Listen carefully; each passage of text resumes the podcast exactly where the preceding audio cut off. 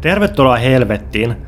Me ollaan ihan teitä varten käyty siellä ja ajateltiin kertoa, että miltä näytti. 1200-luvulla Infernon porteilla luki, että ken tästä käy, saa kaiken toivon heittää. Toi kylttihän muutettiin jo ajat sitten muotoon täältä toivoa kaikille ja ilmaisia ämpäreitä myös. Koska nykyiseen helvettiin liittyy kiinteästi toivossa eläminen, eikä kuuluisan liikemiehen sukarin etunimi suotta ole toivo.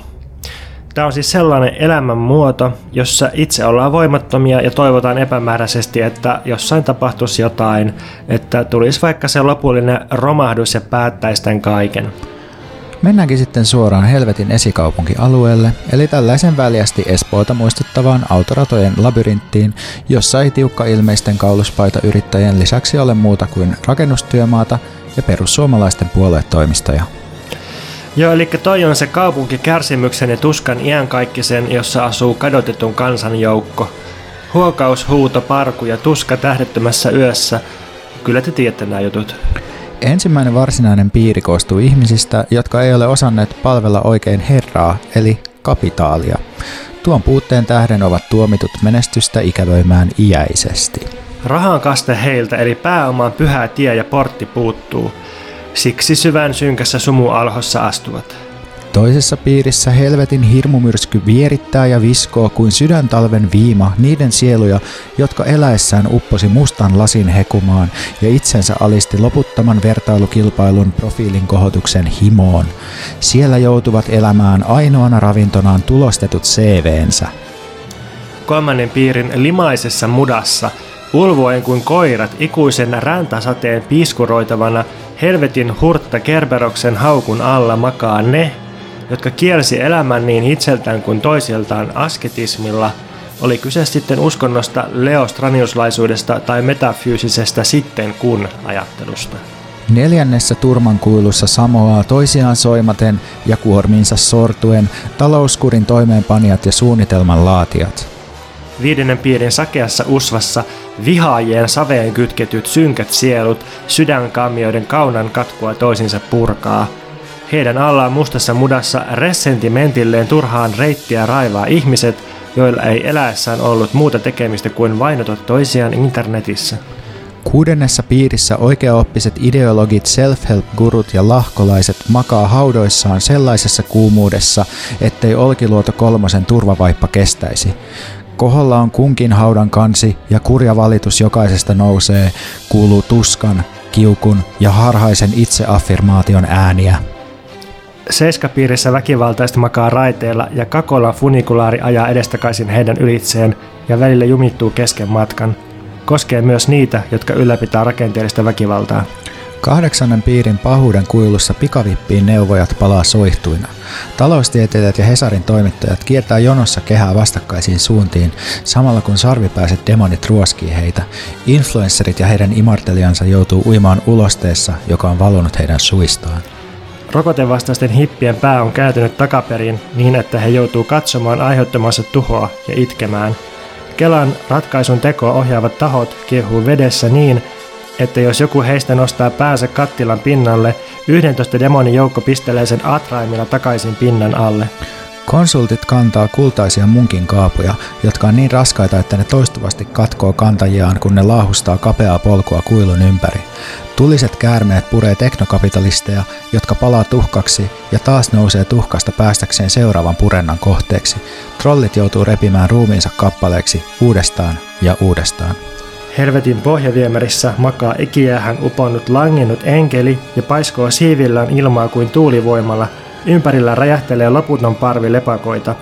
Langennut enkeli louskuttaa kolmessa karvaisessa suussaan natsipellejä, kokoomuslaisia ja podcastaajia.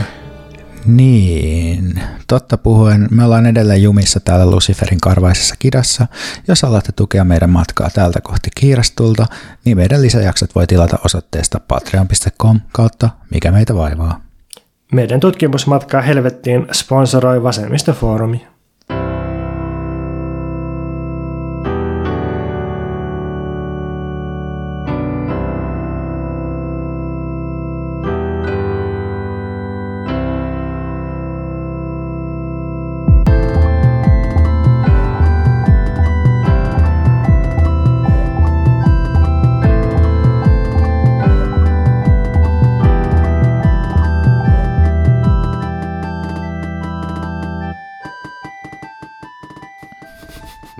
Tässä on ollut sellainen tilanne, että mä eli Pontus on räjähdellyt noin 15 kertaa, kun me yritettiin nauhoittaa meidän introa ja mä en vaan niin pysty puhumaan sitä repeilemättä täysin.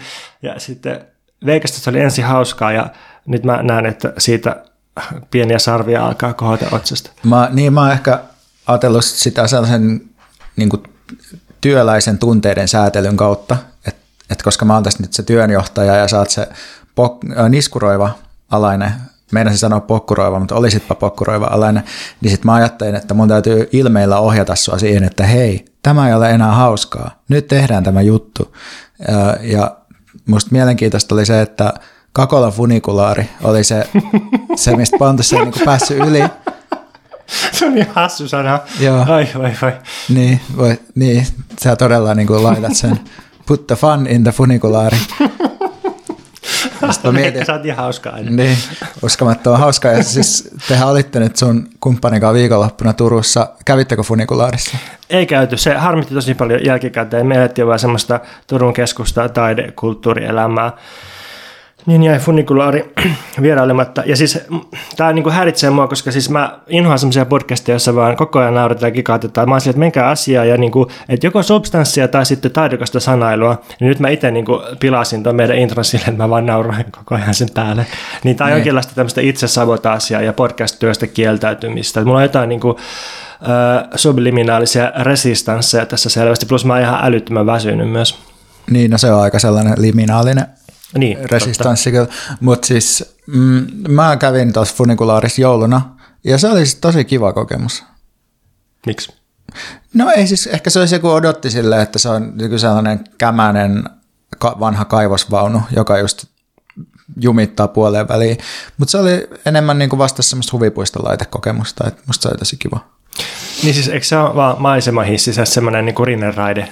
Joo, Joo, sellainen ja tosiaan sinne Kakolanmäelle, missä on niinku uusia asuintaloja ja tällaista, että ei se nyt, siis on mä nyt sinne rinteeseen kävellyt aika monta kertaa, että ei se nyt silleen, en sanoisi, että se on niinku kauhean funktionaalisesti oleellinen, mutta, mutta musta se oli niinku kiva. Joo, ehkä se se, niin kuin mikä mulla on tullut kauheasti iloa siinä koko funikulaarissa, niin on se, että se on lopulta niin kuin aika harmiton juttu, että, että siis mun tietääkseni siihen ei kuitenkaan niin kuin mitään petosjuttuja tai niin kuin semmoista rahan kähveltämistä liittänyt ja ei kai sen tiedä niin kuin ihan valtavaa maisema-arvoa tuhottu tai en tiedä, kakolalaiset voi laittaa viestiä siitä, mutta Joo, tietenkin niin, mutta et, et se lopputulos on se, että se on niinku ollut aika suosittu näkyvyys, nähtävyys ja jotenkin, että sillä on joku käyttönsä ja kaikki on naurannut ja meemitellyt sitä, mutta tavallaan se ei niinku haittaa ketään. Niin. Niin, niin, musta siinä on vaan ehkä se, että kun turkulaiset yleisesti pelkää sitä, että niille nauretaan, niin se toi voi olla kova paikka, kun Turku on vähän sellainen säännöllisesti meemeihin päätyvä kaupunki, kun oli se mylly sillä, joka piti purkaa kokonaan, koska se petti joskus ehkä kymmenen vuotta sitten ja sitten sitten on tämä niin kuin funikulaari, niin sitten se aina, että taas joku nauraa meille, että me yritetään parhaamme täällä ja sitten Helsingin pelleet, heille ei kelpaa. Ja... Mä aion kysyä sulta sun kuulumista, mutta mä vähän niin kuin spoilaan sen ja hyppään asioiden edelle ja kysyn, että on, oliko konvoi mielenosoitus, mielenosoitusten funikulaari, eli mitä sulle Veikka kuuluu? Joo, toi on ihan hyvä, hyvä vertaus niin kuin silleen, että, että siinä sitäkin niin kuin hallitsi koko ajan se pelko siitä, että nyt ne nauraa meille, mutta samaaikaisesti näin tietynlainen uho, että nyt me näytetään niille, mutta sitten lopulta ei ehkä kuitenkaan näytetty. Mutta joo, mä ajattelin puhua tästä konvoista. Tänään on, tänään on 11. päivä helmikuuta ja viime viikonloppuna, nyt on perjantai, niin viime viikonloppuna oli siis viikko sitten konvoi Helsingin, tai mikä se nyt on, konvoi Finlandin tämmöinen eka tottelemattomuusaktio ja mä seurasin hyvin intensiivisesti tätä tapahtumaa, koska sitä oli tosi helppo seurata eri kanavista. Ja oli tosi hieno viikonloppu, joka toi ehkä mieleen just Marko de Vitin semmoiset kunnianpäivät. Ja että silleen ehkä viisi vuotta sitten oli vielä YouTube täynnä semmoisia niin kuin tosi sekopäisiä äärioikeista tubettajia, jotka usein oli semmoisia ehkä keski-iässä ja vähän syrjäytyneitä, mutta silleen tosi kovia kontentin tuottajia ja sitten sitä matskua jaksoi jotkut ihmiset seurata niin intensiivisesti, että niistä tehtiin semmoisia hauskoja klippikokoelmia, joita pääsi sitten itsekin ihastelemaan, niin, niin nyt kun tämä liike on sillä mennyt manamajoille, niin sitten tuntuu, että pitkästä aikaa oli tämmöinen niin kunnon kunnon niin kuin mediaspektaakkeli ja tämmöinen niin kuin oma itsenäisen mediatuotannon spektaakkeli, mikä sitten ei kuitenkaan tuntunut sillä tavalla niin kuin vaaralliselta, että, että ahdistaisi seurata sitä, koska se oli ehkä noissa, just tuossa Marko de Vitissä oli tavallaan se, että se oli niin seko, sekopää, että, että siitä näki, että se ei tule koskaan saavuttaa suosioa muuten kuin semmoisena just spektaakkeina, että ei kukaan voi ottaa tämmöistä tyyppiä tosissaan, niin se oli vähän ehkä sama tässä, että ei tuntunut siltä, että nyt, ne, että nyt mun perusoikeudet viedään tai nyt, nyt nämä tyypit niin tulee ja että seuraavaksi pääministeriksi valitaan joku, joku tota, en mä tiedä, joku rekkakuski jostain pikkupaikkakunnalta, joka ei suostu rokottautumaan. Niin ja sitten jos niiden vaatimukset tällä kertaa ei ole ollut mitään sellaisia, että että tietyn väriset ihmiset pois tai niin kuin naiset hellaan kiinni, vaan ne on ollut silleen, että rokote pakko hoitajilta pois ja koronarajoituksia lievemmiksi, niin sitten se jotenkin tuntuu tosi paljon vähemmän uhkaavalta. Jep, mä itse siis kyllä kannatan ehdottomasti hoitajien rokotepakkoa ja Mun mielestä ehkä koronarajoitusten suhteen, niin niitä mun mielestä nyt puretaan, niitä olisi voinut ehkä purkaa vähän aikaisemmin ja niitä kulttuuritapahtumia tehtyjä rajoituksia olisi kannattanut miettiä mun mielestä vähän tarkemmin. Ja ja niin kuin, että musta Suomen koronapolitiikassa myös isoja ongelmia. Mun mielestä nosti esiin Mika Salminen Hesanin haastattelussa liittyen just siihen, että miten nuoria opiskelijoita on kohdeltu. Että musta, mustakin se on mennyt oikeasti aika pieleen, että monilta on mennyt niin kuin opiskelusta monta vuotta pelkästään niin kuin etänä. Aika jättää varmasti samanlaisia pahoja jälkiä, mitä niin kuin 90-luvun lama jätti ihmisiä. Mutta anyway, niin tota, oli siis hieno viikonloppu. Ja tota, mä tuijotin silmät ristissä striimejä aamusta iltaa ja asesin Telegramin ihan vasta varten, että pystyy menemään näihin ensin yhteen ja sitten toiseen ja lopulta kolmanteen Telegram-ryhmään, joita perustettiin. Se kolmas oli sitten semmoinen pelkästään sellainen trollausryhmä, joka kommentoi niitä kahta muuta, että se on joku kun ensin tuli konvoi, sitten tuli konvoi 2.0, sitten tuli uusi ryhmä, joka oli konvoi 3.0, jossa esitettiin tai kaikki kommentit oli semmoisia niin pastissa ja niistä edellisten ryhmien kommenteista tavallaan, että oli jo omaksuttu se tapa puhua ja sitten postattiin sinne niin kuin niitä kommentteja silleen, että kaikki naurasta yhteistä vitsiä. Että tämä on vähän niin kuin web kolmonen, että se perustuu, perustuu pelkkään niin kuin trollaukseen ja huijaukseen. Niin, kyllä.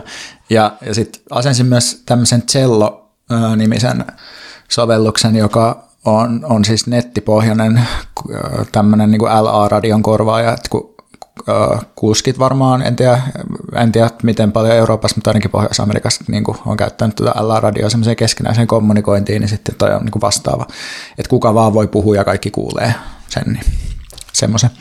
Mutta mä sitten keräsin niin mun kuulumiseksi tavallaan neljä pointtia tähän konvoihin liittyen, joista eka pointti on se, että konvoin kutsuminen äärioikeistoksi on mun mielestä yksinkertaistus, ja tämä nyt liittyy siihen, että sitä – että monet on käsitellyt tätä aika yksiviivaisesti niin äärioikeiston organisoitumisyrityksenä tätä konvoita.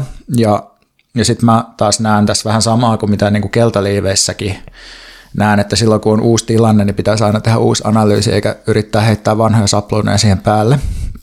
Et vaikka on niin, että tässä on ollut mukana ihmisiä, joilla on aikaisempaa taustaa just esimerkiksi näissä äsken mainituissa Suomen maidanneissa ja muissa ja on näitä rokotekriittisiä jne, niin niin samaaikaisesti tämä tilanne oli myös niin kuin aidosti auki ja mukana oli näissä ryhmissä niin kuin kymmeniä tuhansia ihmisiä, joilla monilla se päällimmäinen yhdistävä tekijä oli ehkä kuitenkin se kyllästyminen rajoituksiin, eikä se, että ne haluaa niin kuin fasismia Suomeen.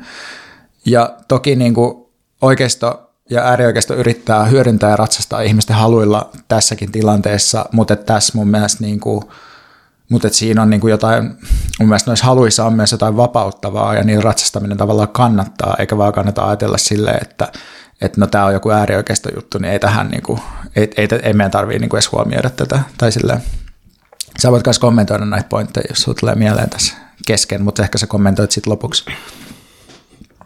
No joo, mutta sitten toisena pointtina ää, ää, mietin tätä, kun puhuttiin, että onko tämä nyt se, että kansa puhuu tai maakunnat puhuu tai ö, hiljennetyt suomalaiset nyt oirehtivat jollain tämmöisellä niin kuin huonosti verbalisoidulla tavalla, että, että kun tässä on ollut vähän tämmöistä niin kuin, ehkä asiantuntija selittämistä tästä, joka on ollut silleen, että, että nyt kuulemme sen, sen hinnan, jonka maksamme siitä, kun ö, ihmiset voivat huonosti tai silleen, niin että just Hesarin toimittajat ja jotkut Yhteiskuntatieteilijät on niin kilpaillut sellaisia jeesustelutviiteillä, joissa onnistutaan sanomaan mahdollisimman alentuvasti sitä, miten meidän pitää kuulla tämä hätä, mitä nämä ihmiset jotenkin edustaa.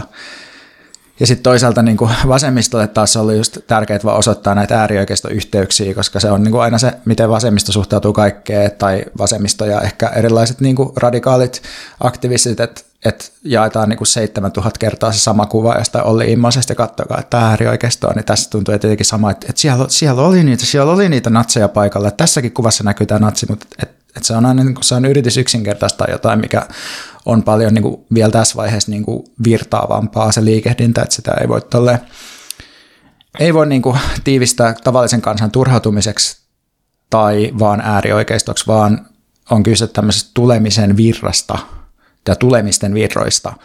Uh, mutta ehkä nyt tuohon maakuntapointtiin pitää vielä sanoa, että tuolla varmasti oli enemmän helsinkiläisiä kuin mitä maakunta maakunnan köyhiä tai maalaisia, koska Helsingissä tapahtui kuitenkin tämä koko juttu. Niin ehkä tähän niin kuin unohdetun kansan kapina tai niin kuin kansan ääni juttuun kaksi ajatusta. Ensimmäinen on se, että, että, tota, että jos kutsuu tai niin kuin, on, on niin kuin kaksi vaihtoehtoa. Toinen, toinen on niin kuin sille, että, että tämä on marginaalista ja ei edusta kansan ääntä, ja toinen on sitten se, että no, se kansa sieltä nousee. Niin molemmat on tietysti väärin mun mielestä, koska, koska niin kuin siihen, että joku mielenosoitus on marginaalinen, niin tavallaan kaikki mielenosoitukset on aina massa mitassa tai niin kuin numeraalisesti marginaalisia. Että vaikka jossain olisi 50 000 ihmistä osoittamassa mieltä, niin se olisi ihan niin kuin marginaalinen sillä johonkin Helsingin väkilukuun tai, tai niin kuin niin, tai, väkilukuun. Niin, että tai... siellä ei ole suomalaisten enemmistö, koska siellä ei ole kolme miljoonaa ihmistä. Niin, niin että siis mielenosoitukset tulee aina olemaan marginaalisia, jos niitä arvioidaan tällaisilla niin kuin väkimittareilla, mikä on niin kuin täysin älytön arvioperusta, mutta, mutta se, se juttuhan mielenosoituksissa on se, että jos Suomessa saa tuhat tai kymmenen tuhatta ihmistä blokkaamaan tietä tai jotain tällaista, niin, niin sehän kertoo, että että jossakin on paljon enemmän ihmisiä, jotka niin kuin potentiaalisesti tehdä sitä ja on vielä paljon enemmän ihmisiä, jotka symppaa sitä, että ne, jotka siellä aktuaalisesti on, niin ne on niin kuin tiivistymä siitä ja se niin kuin pinpointtaa johonkin, se ilmaisee jotakin laajempaa. Mutta sitten siihen, että onko jossakin kansan ääntä tai ei, ei ole, niin ikinä ei ole kansan ääntä missään, koska kansa ei ole olemassa missään muuna kuin tällaisena kuvitteellisena yhteisönä, siis mediassa ja, ja tota erilaisten ää, tällaisten niin kuin, eurooppalaisten 1800-luvulla keksittyjen ideologioiden jälkeläisinä, niin, niin tota, mitä, mitä, niin kuin, ei, ei ole mitään kansaa, eikä, eikä voi tulla kansan ääntä, koska kansa ei ole olemassa, ellei, ellei niin kuin sitä väitetä tai jotenkin representoida, niin se on jotenkin vähän hölmö keskustelu. Ehkä tällaisena pienenä bonuspointtina tähän kohtaan voi myös sanoa, että se mikä tuossa oli mielenkiintoista, kun seurastetaan, niin paljon noissa niin kuin striimeissä ja noissa keskusteluissa oli samaa, mitä näkyy mun mielestä niin kuin radikaalin vasemmiston keskusteluissa ja niin kuin just se, että mitä blokataan ja miten saadaan vaatimuksia läpi ja miten suhtaudutaan poliisiin ja miten puhutaan poliisista, että paljon yhteistä, mutta just semmoisia tiettyjä eroja oli just se, että, että siihen kansaan niin kuin vetoaminen on semmoista jatkuvaa, että puhutaan, että täällä on tämä kansa ja kansa ilmaisee sitä ja tätä, ja sitten se oli musta hauskaa, että se oli väliin niin tosi opportunistista myös, että, että esimerkiksi se Panu Huhtanen, se sellainen uh, niin kuin, no, natsi, etnonationalisti, rasisti, uh, niin kuin puhuu omassa omassa reformilivessä just siitä, että joo, että kansa ei, kansa ei nyt hyväksy tätä, että nämä hinausautot tulee tänne, että kansa menee vastustamaan, että sitten se on aina, jos kymmenen ihmistä jossain, niin se on jo kansa ja jotenkin tälle, että... Niin, toi on tosi, tosi tota, kiinnostavaa, että miten se kansa on semmoinen taktinen keppi, keppihevonen, että jotenkin me nauretaan sille, että jos, jos Panu sanoo, että kansa on kymmenen ihmistä, jotka blokkaa hinausautoa, niin totta kai me nauretaan sille, mutta sitten jos Hesarin toimittaja kirjoittaa analyysin kansan tunnoista, niin, niin sitten kaikkia jostain syystä naurakkaan sille sitten. Ja sitten joissain asioissa taas niin sanottu kansa, mieli, tai kansan mielipide voidaan ihan, ihan niin kuin skipata ja potkia roskikseen, että, että se, että, että suomalaisten enemmistö, siis todellakin niin kuin enemmistö, niin on kyselyissä ollut tosi jyrkästi NATOa vastaan ja kyselyssä suhtautunut kriittisesti myös No okei, okay, enemmistö ei ole suhtautunut tosi iso osa, 40 prosenttia on suhtautunut kriittisesti myös hävittäjähankintoihin ainakin nykyisessä mitassa, niin ei tämä estänyt yhtään niin kuin mitään mitään tota mediaa tai ni, niitä, jotka hallitsee julkista tilaa, niin, niin kuin sanomasta, että mitä pitäisi tehdä. Mutta sitten sit jos niin kuin saadaan joku semmoinen, että okei, okay, kansa on tätä mieltä ja sitten se alignoituu sen kanssa, mitä halutaan itse ajaa, niin sitten voidaan ratsastaa sillä niin sanotulla kansalla. Niin, ja, ja muista Hesarin asiantuntijapuheessa puhe niin kuin niistä kansalaisista, se on ehdottomasti asiantuntijapuhetta ylhäältä alaspäin, jossa niin kuin kuunnellaan semmoisten niin kuin vähän vajaavaltaisten ääliöiden niin kuin sellaisia mölinäreaktioita ja yritetään siitä hahmottaa, että mikä on nyt tämän, niin kuin, mikä on tämän massan niin kuin vallitseva tunnetila ja pitääkö meidän jotenkin muuttaa jotain, hallinnoida sitä vähän eri tavalla. No joo, mutta sitten seuraava pointti on se, että uudet kanavat kannattaa ottaa haltuun ja Mun mielestä tämän konvoin ehdoton ongelma oli se, että se, se oli organisoitu tosi huonosti ja se oli tosi kaoottinen. Siis ottaen huomioon sen, ne ihmismäärät, mitä tuossa oli niin kuin potentiaalisesti mukana, niin lopulta onnistuttiin niin kuin kosauttamaan se sellaiseen niin kuin joihinkin satoihin ihmisiin ja niin kuin tosi moniin pettyneisiin ihmisiin se, se homma. Mutta sitten samalla niin mun mielestä se oli tosi mielenkiintoisia kokeiluja just sieltä Kanadasta lainattuna ja erityisenä mä haluaisin nostaa nyt esiin tämän Cello LA-radio nettiversion, joka siis oli oikeasti musta tosi hauska laite silleen, että totta kai niin kun ne kanavat tukotettiin heti täyteen kaikkia sellaisia inside-vitsejä ja trollauksia, mutta mutta siis mä voisin hyvin niin kuvitella, että jos itse järkkäisi jotain tapahtumaa, niin toi voisi olla niin kuin hauska vaikka jonkin elokapina juttuihin. Sellainen, että olisi sellainen kanava, missä niin kuin ihmiset puhuu toisilleen silleen anonyymisti ja jostain paikan päältä voi lähettää vaikka jotain tilannepäivitystä tai tällaista tälle ja se oli niin kuin siisti. Niin sitten tavallaan vaan ehkä sellaisena yleisenä pointtina, niin kuin, että erilaisten digitaalisten teknologioiden käyttäminen pitäisi nimenomaan olla sellaista kokeilua ja sellaista uusien juttujen käyttöönottoa, että, että just noilla äärioikeista striimeillä tai niin kuin, ja tosiaan en nyt sano, että se tapahtuma itsessään oli välttämättä äärioikeistolainen, mutta, mutta ne striimaajat oli niin kuin, semmoisia niin kuin, ö, oikeisto- ja äärioikeista striimaajia, niin saattoi olla jotain yli 10 000 ihmisen katsojia niin kuin niissä striimeissä parhaimmillaan, että ne niin kuin, oli tosi isoja. No joo, mutta sitten mun neljäs ja viimeinen pointti tästä konvoista on, että demokratia ei toimi, vaan demokratian rinnalla on aina oltava jonkinlaista organisointia. Ja tässä nyt tarkoitan siis demokratialla sellaista ajatusta, että jos meitä on tietty määrä ihmisiä, niin sitten kun kaikki ihmiset puhutaan vaan keskenämme, niin sitten se on sitä demokratiaa. Että me löydetään jotenkin sieltä se niin kuin yhteinen joku tahto tai joku tämmöinen yleistahto tai joku tämmöinen tai, tai edes joku konsensus, että et, et kun toi noi järjesti noi konvoityypit semmoisia 16 000 ihmisen Telegram-ryhmien live-chatteja, missä niin kuin kuka tahansa pystyy avaamaan mikia puhumaan, niin se oli musta vähän niin kuin semmoinen niin kuin kansankokouksen irvikuva tavallaan, että, että sellainen pohja-ajatus siinä on, että semmoiset puhtaat poliittiset subjektit ilmaisee siinä intressejä ja sitten näistä intresseistä niin kuin muodostetaan sitten jonkinlaisia kantoja, ja kansa puhuu, mutta oikeastaan se on vaan sellaista, että, että siinä on heti ne tavoitteelliset yritykset rampauttaa se prosessi niin kuin mukana, että siellä on just sellaista tosi, mun mielestä tosi huvittavaa, koska mä tavallaan en ollut kauhean investoitunut tähän liikkeeseen, niin se huvittavaa trollausta, mutta tavallaan myös, niin kuin, että se, se niin kuin hajosi käsiin välittömästi. Ja just tavallaan pitäisi aina huomioida se, että, että, että ei ole koskaan semmoista niin kuin puhdasta intressiä ilmaisua alustaa, vaan siellä on aina myös yrityksiä tavallaan vastustaa ja kaataa sitä koko kanavaa tai sitä niin kuin alustaamistoimintaa ja, ja että valtaa käytetään koko ajan sen, niiden virallisten kanavien ohi ja jossain muualla ja niiden yli ja tavallaan tossakin niin kuin oli kaikki sellaisia ryhmiä, jos kukaan ei oikein tiennyt, että, että jotka niin kuin oikeastaan on niitä, jotka organisoi kaikkea, mutta sitten oli tämmöinen joku tavallaan yhteinen teatteri, missä ikään kuin se vallankäyttö näennäisesti tapahtuu.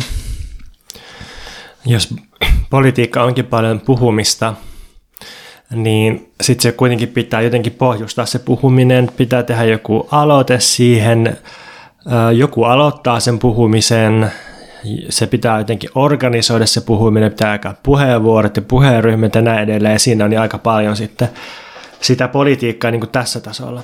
Jep, jep, jep, ja siis musta tuntuu, että myös jotenkin, että suora demokratia usein esitetään jotenkin hirveän yksinkertaiseksi asiaksi, vaikka oikeastaan niin kuin siinä on niin kuin aina jo silleen tosi monta vaihetta siinä, että mistä me päädytään niin keskustelemaan ja miten me päädytään keskustelemaan. Onko se just joku sellainen, että joku äänestys, ketkä, siinä, ketkä sen äänestyksen niin kohteet muodostaa ja ketkä on paikalla silloin, kun sitä äänestetään. Että, että helposti siinä tavalla käytännössä käy kuitenkin niin, että ne ihmiset, jotka haluaa eniten käyttää valtaa, niin saa myös käyttää sitä niin eniten. Että, että sellainen niin ihmisten jotenkin tahdon kuuleminen niin se on tavallaan aika yksinkertaistava käsitys niin kuin demokratiasta, että ihmisillä olisi jotain mielipiteitä, jotka meidän pitää vaan saada esiin, ja sitten se olisi sitä meidän niin kuin demokratiaa, vähän niin kuin, että koska oikeastaan usein ihmisten niin kuin mielipiteen muodostus ja tavallaan sellainen kannan muodostus on niin kuin sellainen, se on niin kuin enemmän sellainen niin kuin demokraattinen prosessi, että mitä valmiit kantoja ei edes ole. Niin, niin siis tapauksessahan se se kanta tosiaan muodostetaan ja sitä niin kuin moduloidaan siinä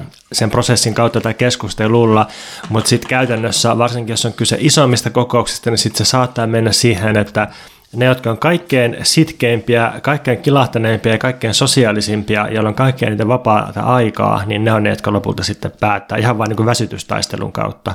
Jep, ja mun mielestä tämän konvoinkin niin kuin just se uskomaton sekoilu ja se, että onnistuttiin lopulta heitä niin kuin ajamaan tavallaan kaikki oikeat niin kuin rekan kuljettajat pois tästä liikkeestä, niin musta se vaan kertoo just siitä, että siellä ei ollut ne kaikkein niin kuin välttämättä osaavimmat tyypit organisoimassa, vaan että, että ne ihmiset, joilla on jotenkin eniten jaksamista ja intoa tehdä tota, niin ne päätyi lopulta organisoimaan ja ne ei välttämättä tehnyt sitä kauhean hyvin.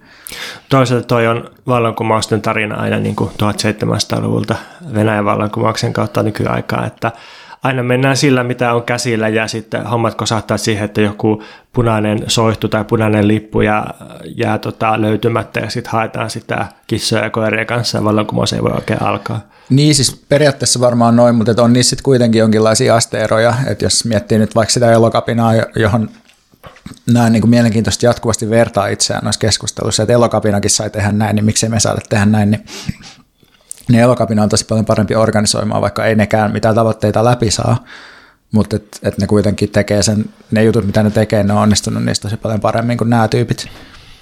Yksi kaveri kommentoi, että elokapina taisteli, jotta konvoi saisi osoittaa mieltään Mannerheimin tiellä. Niin, niin kyllä tässä varmaan helposti käy silleen, että se Mannerheimin tie meemiytyy.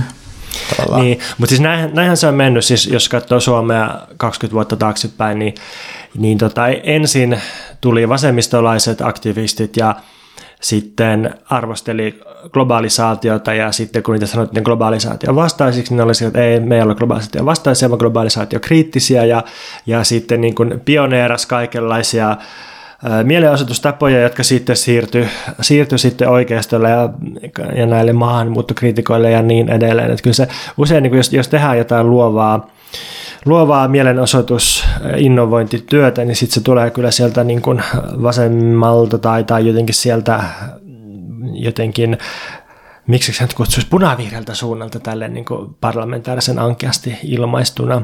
Tosin niin kuin nettivälineiden suhteen niin äärioikeistolla, niin kuin on paljon puhuttu, niin oli tuossa 2010-luvulla aloite.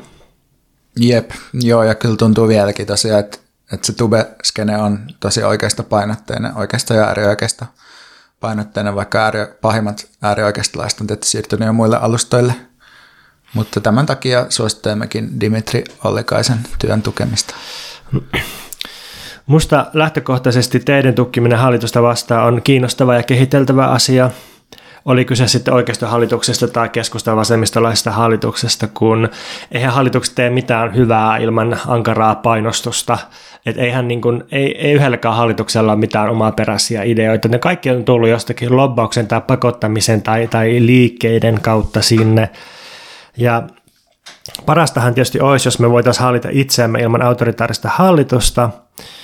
No, me ollaan nyt käytännössä kuitenkin tilanteessa, että, että on aina niin kuin joku tämmöinen vaaleilla valittu hallitus, joka istuu sitten poliisin ja armeijan väkivallan päällä ja lopulta käyttää kuitenkin pienen joukon valtaa ihmisten moneutta vastaan. Ja jos katsoo, että mitä tämä nykyinen keskustavasemmistolainen Sanna Marinin hallitus on tehnyt ja tekemässä, niin sehän on muun muassa heikentämässä työttömien oikeuksia ja toimeentuloa eikä ole tehnyt juuri mitään ilmasto eteen, niin, niin kyllä mä lähtökohtaisesti olen silleen kiinnostunut kaikista isommista aloitteista niin kuin painostaa sitä hallitusta, vaikka ne olisi sitten vähän höyryisiä tai huuruisia, niin musta se, se, tota, se, on, se on kiinnostavaa, että hallitusta yritetään painostaa tai kaataa, vaikka kaikki näkisi, että tämä ei ehkä tuota sellaisia reaalipoliittisia tuloksia. Ja sitten jos joku nyt sanoo tähän, että, että tota, ei saa äh, niin kuin painostaa tällaista hallitusta, koska sitten saadaan vielä jyrkempiä oikeistohallituksia, niin sitten me ei koskaan voida oikein saada mitään muuta kuin äärimmäisen maltillisia poliittisia voittoja ja ollaan jo häviämisen tiellä. Niin, kyllä mun mielestä sitä tai itse olen niin miettinyt sitä siltä kannalta, että no, nyt meillä on se niin kuin vasemmistohallitus, ja tämä varmaan, niin kuin, just kun sanotaan, että tämä on se paras hallitus, mitä me saadaan, niin sitten mun mielestä kannattaa katsoa sitä, että no mitä tällä sitten saadaan aikaa. Ja jos, jos se ei ole riittävää, niin tota, ja niin kuin puolueiden kannatus, pun, niin kuin puna, niin kuin punaisten puolueiden tai niin kuin vasemmiston ja vaikka vihreiden kannatus lähinnä niin kuin laskee eikä kasva, niin sitten kannattaa varmaan miettiä, että no olisiko sitten jotain muuta, mitä voisi yrittää niin kuin tämän parlamentarismin lisäksi. Mitäs sulle kuuluu? Kuuluu kauheaa kehää, ei ole Danten helvetin kehää, mutta jotenkin tällaista kehäliikettä ehkä pikkusen liittyy myös noihin tota, mielenosoitusjuttuihin. Kun mä oon nyt ehkä saanut sanallistettua itselläni sen, että mistä tässä poliittisessa jumituksessa on kyse, mistä me kaikki kärsitään, niin se on tämmöinen niin kuin neljä- tai viisiosainen kehä. Se alkaa siitä, että, että meille tulee kokemus siitä, että kollektiivisella yhteiskunnallisella tasolla me ei just nyt saada oikein riittäviä muutoksia aikaan. Ja tästä seuraa pettymyksiä ja voimattomuutta ja ehkä jopa traumatisoitumista siitä, että, on tehnyt jotain poliittista toimintaa ja sitten se ei oikein kanna. No sitten tämän jälkeen keskitytään mikrotasolle, siis niin kuin lifestyle-politiikkaan ja yksilövalintoihin ja kaikenlaisiin mikroaggressioihin ja sanavalintoihin ja, ja rutiineihin ja pienryhmiin ja tälleen mikä on siis ollut mielekästä monella tapaa, mutta, mutta, mutta sitten seuraava vaihe tässä kehässä on se, että, että arvostellaan tällaiseen mikrotason keskittymistä, koska se on riittämätöntä ja liberaalia ja porvarillista ja helposti menee syyllistämiseen ja näin. Ja sitten aletaan vaatia kollektiivista politiikkaa ja suuria yhteiskunnallisia muutoksia ja organisoitumista ja massaliikkeitä ja näin. Ja sitten palataankin kohtaan yksi ja toistetaan taas loputtomasti. Että on tämmöinen niin makron ja mikron vuorottelu ja sitten pettymysten sykli ja sitten kun niistä toivotaan, niin, niin sitten taas yritetään uudestaan kasata tätä. Tunnistatko tällaista kehää? Joo, tunnistan ihan omasta toiminnastani myös tavallaan, että, että ja noin usein musta tuntuu, että on tämmöisiä päällekkäisiä myös jotenkin noin vaiheet, mutta ihan hyvä tämmöinen niin myös jotenkin kronologisointi noille? Silloin kun puhuttiin tästä aikaisemmin, niin muista, että sä kommentoit jotenkin sitä, että, että voisiko tätä purkaa miettimällä sitä, että mikä on yhteiskunnallisen kritiikin funktio suhteessa toimintaan. Tai jotenkin sä viittasit siihen, kun tuossa Eetu Virenin kirjassa Valonkumouksen asennot, niin käsiteltiin Bertolt Brechtin kritiikkiä Frankfurtin koulukunnan tämmöistä totalisoivaa yhteiskunnallista kritiikkiä kohtaan. Nyt jotenkin, haluatko selittää sitä sun ajatusta vielä? Uh, no, mä en tiedä, osaanko mä enää kontekstoida sitä tavallaan tuohon Eetun kirjaan, mutta niin kuin mun se pointti niin liittyy tietysti siihen, että yleensä niin kuin sellaiset että jos esittää jotain politiikkaan liittyviä vaatimuksia, niin niiden esittäminen jotenkin sille ulkopuolelta voi jäädä vähän ohueksi tai että tuntuu, että sit se jää vähän epäselväksi, että mikä sen, niin kuin, mikä sen kritiikin esittäjän tavallaan suhde siihen itse toimintaan ja vaadittavia muutoksia on. Ja siinä mielessä niin kuin, mun mielestä jotenkin ö, olisi mielekästä, jos se kritiikki olisi jotenkin yhteydessä siihen, että myös organisoi jotakin ja tavallaan sitä kautta ehkä jotenkin näyttää, että miten asioita voi tehdä, eikä vaan esittäisi semmoisia niin kuin tavallaan ulkopuolelta tulevia analyysejä siitä, että mikä kaikki tässä nykyisessä ei toimi. Niin, niin jotenkin jos miettii, että miten tämä syklin saisi poikki, niin ehkä silleen, että ei keskittyisi niin totaalisoiviin käsitteisiin tai järjestelmiin, tai just sillä, että jos, jos vaikka Frankfurtin koulukunta on sillä, että kokonaisuudessaan kapitalismin välineellinen järki esinillistää meidän kokemukset ja alistaa meidät pelkäksi rattaiksi koneistossa, niin tällaisen analyysin jälkeen on sitten aika vaikea mennä tekemään mitään politiikkaa, mistä saisi iloa, koska kaikki on niin täysin riittämätöntä. Ja, ja sitten sit taas toisaalta, jos, jos lähtee silleen pelkästään mikrotasolta, tekemään politiikkaa, niin sekin on sitten helposti riittämätöntä, niin tarvittaisiin joku tämmöinen niin välitason niin mesopoliittinen interventio. Ja mä nyt tota, tässä tota, eilen julkaistiin kometta.infossa äh, Joel Kilven teksti nimellä Fossiilityöväenluokka, niin sitä on lueskellut ja, ja tota, puhutaan myöhemmin tässä keväällä siitä, että mitä on kometta.info tai mikä projekti se on. Sanotaan tässä vasta, että se on tämmöinen niin soft launchattu teoreettinen ja taiteellinen verkkolehti, jossa julkaistu vasta pari tekstiä. Tapahtuuko se soft launch mahdollisesti tässä podcastissa? Kyllä, podcastissa Instagramissa. Mutta tota, just tämän niin kuin, tässä Joelin tekstissä musta oli jotenkin kiinnostava muotoilu siitä, että, että miten helposti me päädytään sellaiseen niin kuin, keinuntaan, että, että niin kuin, yhtäältä meillä on niin kuin hullun kovat toivot ja niin kuin sellaiset, että, että nyt, nyt lähtee ja vähän niin kuin konvoi, että nyt, nyt kaatuu hallitus ja pakotetaan ne reagoimaan. Ja sitten kun ei saada aikaiseksi jotain tällaisia reaalipoliittisia voittoja, ää, ulkoisia tuloksia, niin sitten mennäänkin sellaiseen, että no niin saakeli, eletään apokalypsin ja lopun aikojen ai, niin kuin teemoja ja, ja jotenkin, että mikään ei ole oikein mahdollista. Ja sitten niin kuin, jotenkin se menee semmoiseen nihilismiin, että, että tota, me, me, meidät on tuomittu ja niin tämmöinen helvetin maisema jyllää. Ja sitten se käsittelee tässä tällaista niin kuin, niin kuin näiden sijaan niin sellaista yhteisen toimintakyvyn kasvattamisen iloa. Mä luen tästä sitaatin. Ympäristökriisi on epäilemättä kulta-aikaa kaikille nykyelämään rappiota ja turmiollisuutta paheksuville valitusvirsille.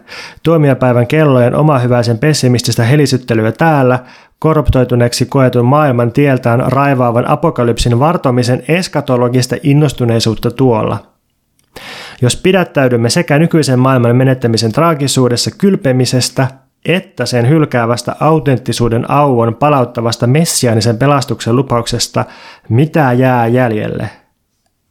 Ainakin rakkaus tätä maailmaa kohtaan sellaisena kuin se meille kulloinkin näyttäytyy. Epätäydellisenä, maallisena, muuttuvana ja muutettavana – ja kaikille niille, jotka epäilevät tämän maailman muuttamisen mahdollisuutta, jotka kauhistelevat kapitalismin kaikkivoipaisuutta tai surevat paikallisen toiminnan riittämättömyyttä ekokriisin globaalin mittakaavan edessä, voimme vain vastata Mario Trontin sanoin, että älä koskaan yliarvioi vihollista, älä koskaan ota alistunutta asemaa suhteessa siihen, älä koskaan luovuta aloitetta taistelussa upean kuulosta tekstiä. Musta on kyllä hyvä tämmöinen tiiseri myös, että sä et suostu puhumaan siitä komeetasta vielä. siis joo, Jari Sarasvo musta jossain retoriikkaoppaassa sanoi, että, että puheessa pitää olla aina tietty määrä obskuraa, jotta se jää niin kuin pyörimään kuulijan mieleen kuulijalle sille, että mitä se oikeasti tarkoittaa. Tämä voi tulkita monella tavalla, niin, niin samalla tavalla projekteissa pitää olla sopiva määrä obskuraa. Ja lisää obskuraa löytyy osoitteesta kometta.info.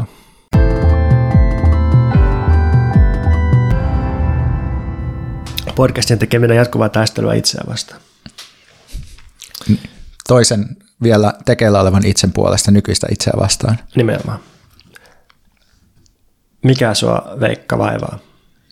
Mua vaivaa tänään ajatus valvontakapitalismista ja siitä, että onko kyse valvonnasta ja mitä meidän pitäisi oikeastaan puolustaa silloin, kun meitä uhkaa valvontakapitalismi. Ja tämä valvontakapitalismi juttu ei ehkä ole suomalaisille niin tuttu vielä, mutta jos on sattunut katsoa tämmöisen Netflix-dokkarin kuin The Social Dilemma tai valvontakapitalismin vaarat, niin siinä niin kuin on sit voinut tutustua tähän ajatukseen just valvonnasta ja ihmisten käyttäytymisen ohjailemisesta tällaisena tulevana uhkana, joka, joka sitten ohjaa ihmiset kohti kaikenlaisia valheita ja saa ne käyttäytymään omien intressiensä vastaisesti ja ohittaa niin kuin ihmisen itsenäisen päätöksenteon. Mutta mä siis, nyt kun me tehdään Pontuksen kanssa tätä työnimellä, mikä internetiä vaivaa teknologiakirjaa, niin mä oon siinä yhteydessä sit, tehnyt tämmöistä niin kuin, ikään kuin kirjoittanut vähän niin kuin tämän Shoshana Zuboffin Surveillance Capitalism-kirjan päälle ja sitä vastaan tavallaan jotain pointteja, koska tämä on niin merkittävä tällainen niin kuin keskustelun avaus tämä valvontakapitalismin kirja, niin mä ajattelin vähän niin kuin puhua auki niitä pointteja, mitä mä oon siinä niin kuin noussut. Mutta siis tämä Zuboffin teos on siis tämmöinen yritys hahmottaa 2000-luvulla 2000-luvun tavallaan tämmöisen vähän niin kuin uuden teknologia kapitalismin luonnetta. Ja tämä Zuboffin käsite surveillance capitalism tai valvontakapitalismi viittaa sellaiseen kapitalistiseen kasautumiseen, jossa käytetään hyväksi tämmöistä kerättyä, aggregoituu dataa ihmisten käyttäytymisestä ja nimenomaan erilaisten niin kuin digitaalisten alustojen kautta kerättyä dataa. Ja Zuboff kertoo niin kuin tätä valvontakapitalismin tarinaa ja historiaa erityisesti Googlen kautta. Että tämä Google niin oli Zuboffin mukaan ensimmäinen, joka alkoi massamitassa hyödyntää sille kertynyttä tällaista käyttäytymisylijäämää, eli behavioral surplus, eli tällaista niin kuin, tietoa ihmisistä, jota on kerätty vähän niin kuin semmoisena bulkkidatana, josta ei oikeastaan tiedetty, että miksi sitä kerätään tai mitä sillä tehdään, mutta sitten Google alkoi myydä siihen dataan perustuvaa mainoskohdennusta mainostajille, ja sitten tämä käytäntö sitten myöhemmin on niin kuin muodostunut yleiseksi tavaksi kasvattaa internetfirmoja ja tavallaan sitä kautta myös niiden valtaa. Mutta uh, Zuboffin mukaan siis suurten internet- tai nettiyritysten bisnesmalli perustuu siihen, että, että ihminen ymmärtämättä tämän päätöksen seurauksia luovuttaa niin kuin NS vapaaehtoisesti käyttäytymistietoja yrityksille, jotka sitten tekee sillä massia ja liiketoimintaa. Ja Zuboffin niin analyysissä nämä käytännöt vaarantaa inhimillisen vapauden ja kykymme tehdä itsenäisiä päätöksiä. Ja niin kuin tässä tota, nämä yritykset sit saavuttaa tässä monopoliaseman hyödyntämällä tätä käyttäytymisylijäämää ja yritys kontrolloi, että mitä käyttäjä näkee ja voi koota kaikkien käyttäytyjien tiedot, kaikkien käyttäjien tiedot yhteen, mutta yksittäinen käyttäjä näkee vaan omat tietonsa ja nekin vaan rajoitetusti. Onko sinulla lisättävää tähän yleiseen tota, tiivistelmään tästä Subofin jutusta? Mm, no Musta se kirjan alkupuoli on, on aika hyvä, jos toi, mitä sä tässä esittelit, että se, se, se on niin hyvin pinpoittaa sen, että, että se että teknologia olisi voinut mennä toiseen suuntaan, että ei ole mitään tämmöistä teknologista vääjäämättömyyttä. Se käsitteli sellaista, siis sehän kirja alkaa semmoista älykotiesimerkistä, että oli tämmöinen aware home, älykotisysteemi aikoinaan 00-luvulla, jossa sitä, se, niin se, kaikki ne laitteet ja sensorit keräsivät paljon dataa siitä kodista, mutta ne, ne oli ainoastaan sitä käyttäjää varten, että käyttäjä sai dataa omasta toiminnastaan, jotta pystyi säätelemään omaa toimintaa, se ei mennyt minnekään kolmannelle osapuolelle. No sitten vähän myöhemmin tuli Google tuolla Nest älykotisysteemillään, niin sitten se olikin jo semmoinen, että jos osti yhden Nest-termostaatin, niin, niin sen käyttöehtojen kautta hyväksy käytännössä vajaa tuhat erilaista sopimusta, jolla niin kuin luovutettiin sitä dataa kolmansille osapuolelle, ja niin kuin, että se, se oli selvästi semmoinen, että että se tuottaa valvontapääomaa ja tällaista epäsymmetristä tietoa sitten voiton tavoitteluun ja, ja niin kuin ihmisten käyttäytymisen ohjaamiseen. Et jotenkin että se näyttää, että tämä tapahtuu niin kuin ajassa ja paikassa ja nimenomaan niin kuin kapitalistisen logiikan ohjaamana tämä tämä niin kuin, siis ihan kaikki niin kuin sosiaalisen median kehitys ja älypuhelinten kehitys ja näin edelleen, niin se, se kyllä kuvaa sitä, sitä musta tosi hyvin ja, niin kuin terottaa sitä, että kyse on niin kuin kasautumisen logiikasta ja ei ole mistään niin kuin pahojen ihmisten pahoista päätöksistä tai toisaalta teknologisesta vääjäämättömyydestä. Joo, toi oli hyvä, hyvä lisäys tähän, että tosiaan niin kuin, on, analyysi on tietyllä tavalla niin kuin rakenteellista ja näin, mutta et, et se, mistä, mitä mä niin kuin olen pohtinut tässä valvonnan käsitteessä on se, että se jää musta lopulta tässä kirjassa vähän niin kuin puutteelliseksi, se valvonnan käsite, tai silleen, että kun nämä yritykset, joita Zuboff kuvaa tässä, niin ne ei varsinaisesti ole siis kiinnostunut valvomaan ihmisiä, kun Zuboffilla niin kuin se tekee musta hyvää analyysiä, mutta sitten se tavallaan niin kuin se, se niin kuin uhka, mikä siinä lopulta sitten nähdään tai konstruoidaan, on jotenkin se, että ihmisten niin kuin minuus ja oma päätöksenteko olisi uhattuna sen takia, että niitä valvotaan. Mutta sitten tavallaan, että vaikka valvonta nyt on niin kuin yrityksille, tai siis hallituksille esimerkiksi tärkeä keskeinen tekniikka, johon tätä yritysten dataa halutaan ja niin kuin vallankäytön tapa, niin yritykset itse tai yritysten bisnesmallin kannalta niin kuin sinänsä niin kuin yksittäisen ihmisen tiedolla ei ole sille oikein mitään merkitystä. Ja tämä Zuboff niin kuin itsekin korostaa, että tieto on hyödyllistä vain massamittaisena ja ennustuskykyisenä, jolla se koskee nimenomaan niin kuin enemmän joukkoja kuin yksilöitä. Mutta siinä mielessä niin kuin valvonnan käsitteen käyttö on, on mun mielestä itsessään vähän klikkiotsikkomaista ja harhaanjohtavaa, että se herättää niin kuin sellaisen ajatuksen, että nimenomaan että tässä olisi kyse jotenkin yrityksestä niin kuin päästä ihmisten johonkin sisimpään käsiksi, vaikka oikeastaan niin kuin, ö, yksityisyys ei nyt ole ehkä se niin kuin tärkein asia, joka tässä olisi niin kuin uhattuna, vaan niin kuin, no, tässä data-aggregoinnissa ollaan nimenomaan kiinnostuneita ihmisistä tämmöisinä, niin kuin, että jonain, mitä voidaan niin kuin hyödyntää tai jotenkin, joita voidaan niin kuin valjastaa johonkin koneellisiin prosesseihin, ei niinkään niin kuin kokonaisina yksilöinä, vaan jotenkin ottamalla jotain pieniä osia ihmisen käytöksestä. Niin, ehkä siinä on semmoinen kaksinaisuus mun mielestä, että Um, että nämä valvontakapitalistiset firmat mahdollistaa myös sen yksilöllisen valvonnan valtion tiedusteluelimille – ja valtion tiedusteluelimiä kyllä kiinnostaa myös niin kuin yksityisen ihmisen yksilölliset ajatukset, jos se suunnittelee jotain radikalisoitumista tai, tai niin kuin terroristista opiskelua tai, tai näin. Ja, ja sitten se, se on niin kuin ihan fine näille Googlelle ja ja tota, Applelle ja muille tällaisille firmoille, että, että NSA ja, ja Supo niin kun exploittaa niiden rakentamaa infraa ja, ja tota algoritmeja ja näin, mutta sitten niiden firmojen omaa tavoite ei tosiaan ole valvonta, vaan semmoinen niin massamittainen käytös, datan jalostaminen ja sitten myyminen markkinoilla niin kuin mainostajille ja kaikille muille. Yep. Mutta tämmöinen niin symbioosi ja tavallaan niin Jubafin mukaan tämä myös selittää sitä, että, että minkä takia valvontakapitalistisia yrityksiä on säädelty niin huonosti. Siis sen takia, että ne säätelijät eli valtio hyötyy niin paljon siitä datasta, mitä nämä firmat kerää. Joo, se on näin, mutta ehkä, ehkä se on myös niin, että tavallaan silloin niin kuin ehkä valvontakapitalismista puhuminen on tietyllä tavalla yksinkertaistavaa, koska kapitalistit nimenomaan ei halua valvoa ö, välttämättä, vaan ne ehkä on kiinnostuneet, no kapitalistit on aina kiinnostuneet niin kuin niiden sen rahaomaisuuden kasvattamisesta, mutta sitten on niin kuin just näitä esimerkiksi just valtioita, hallituksia, jotka sitten taas on kiinnostuneet siitä niin kuin valvonnasta ja niin kuin hallinnan tekniikoista, että siinä mielessä tavallaan, että, että se valvonta on jotain, mikä tavallaan seuraa ja mahdollistuu jotenkin sellaisesta tietynlaisesta niin kuin kapitalistisesta kasautumisesta, tai se, niin kuin, että siinä yhteydessä on kehitetty jotain asioita, joita voidaan sitten hyödyntää niin kuin semmoisessa autoritäärisessä tai muunlaisessa niin kuin ihmisten valvonnassa.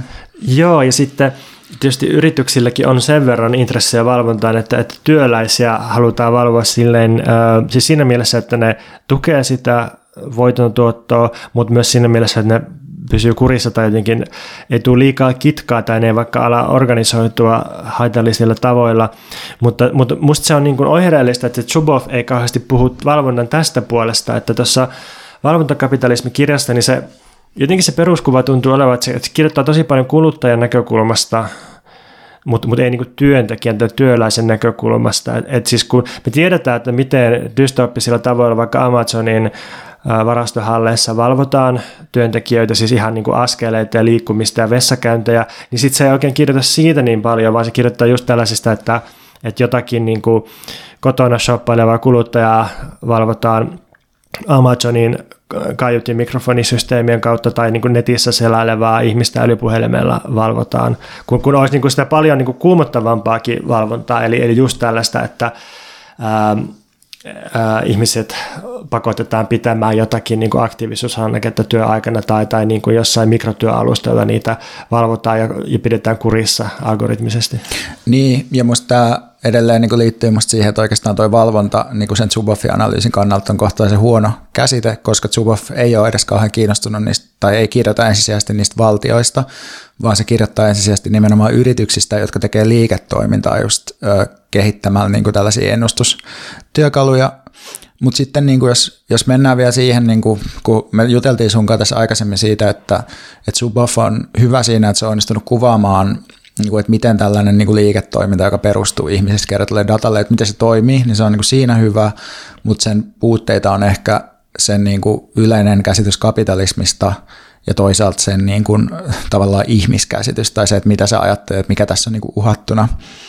Niin tavallaan just tämä, niin kuin, että, että mä oon niin kuin ajatellut sitä ehkä silleen, että se, että, että se osa niin kuin ihmisen käyttäytymistä, jota pystytään ohjaamaan jollain tällaisilla niin kuin mainontatyökaluilla, niin se on kuitenkin ehkä sillä että, se, tai että siinä niin kuin liikutaan semmoisen niin aika latistuneen vapauden alueella silloin, jos niin kuin puhutaan sellaisesta käyttäytymisestä, mitä pystyy ohjaamaan sille, että näyttää ihmiselle jotain mainoksia tai jotenkin, että ottaa ihmisen aikaisempaa nettikäytöstä ja sitten laittaa niin kuin sille jotain, jotain syötteitä.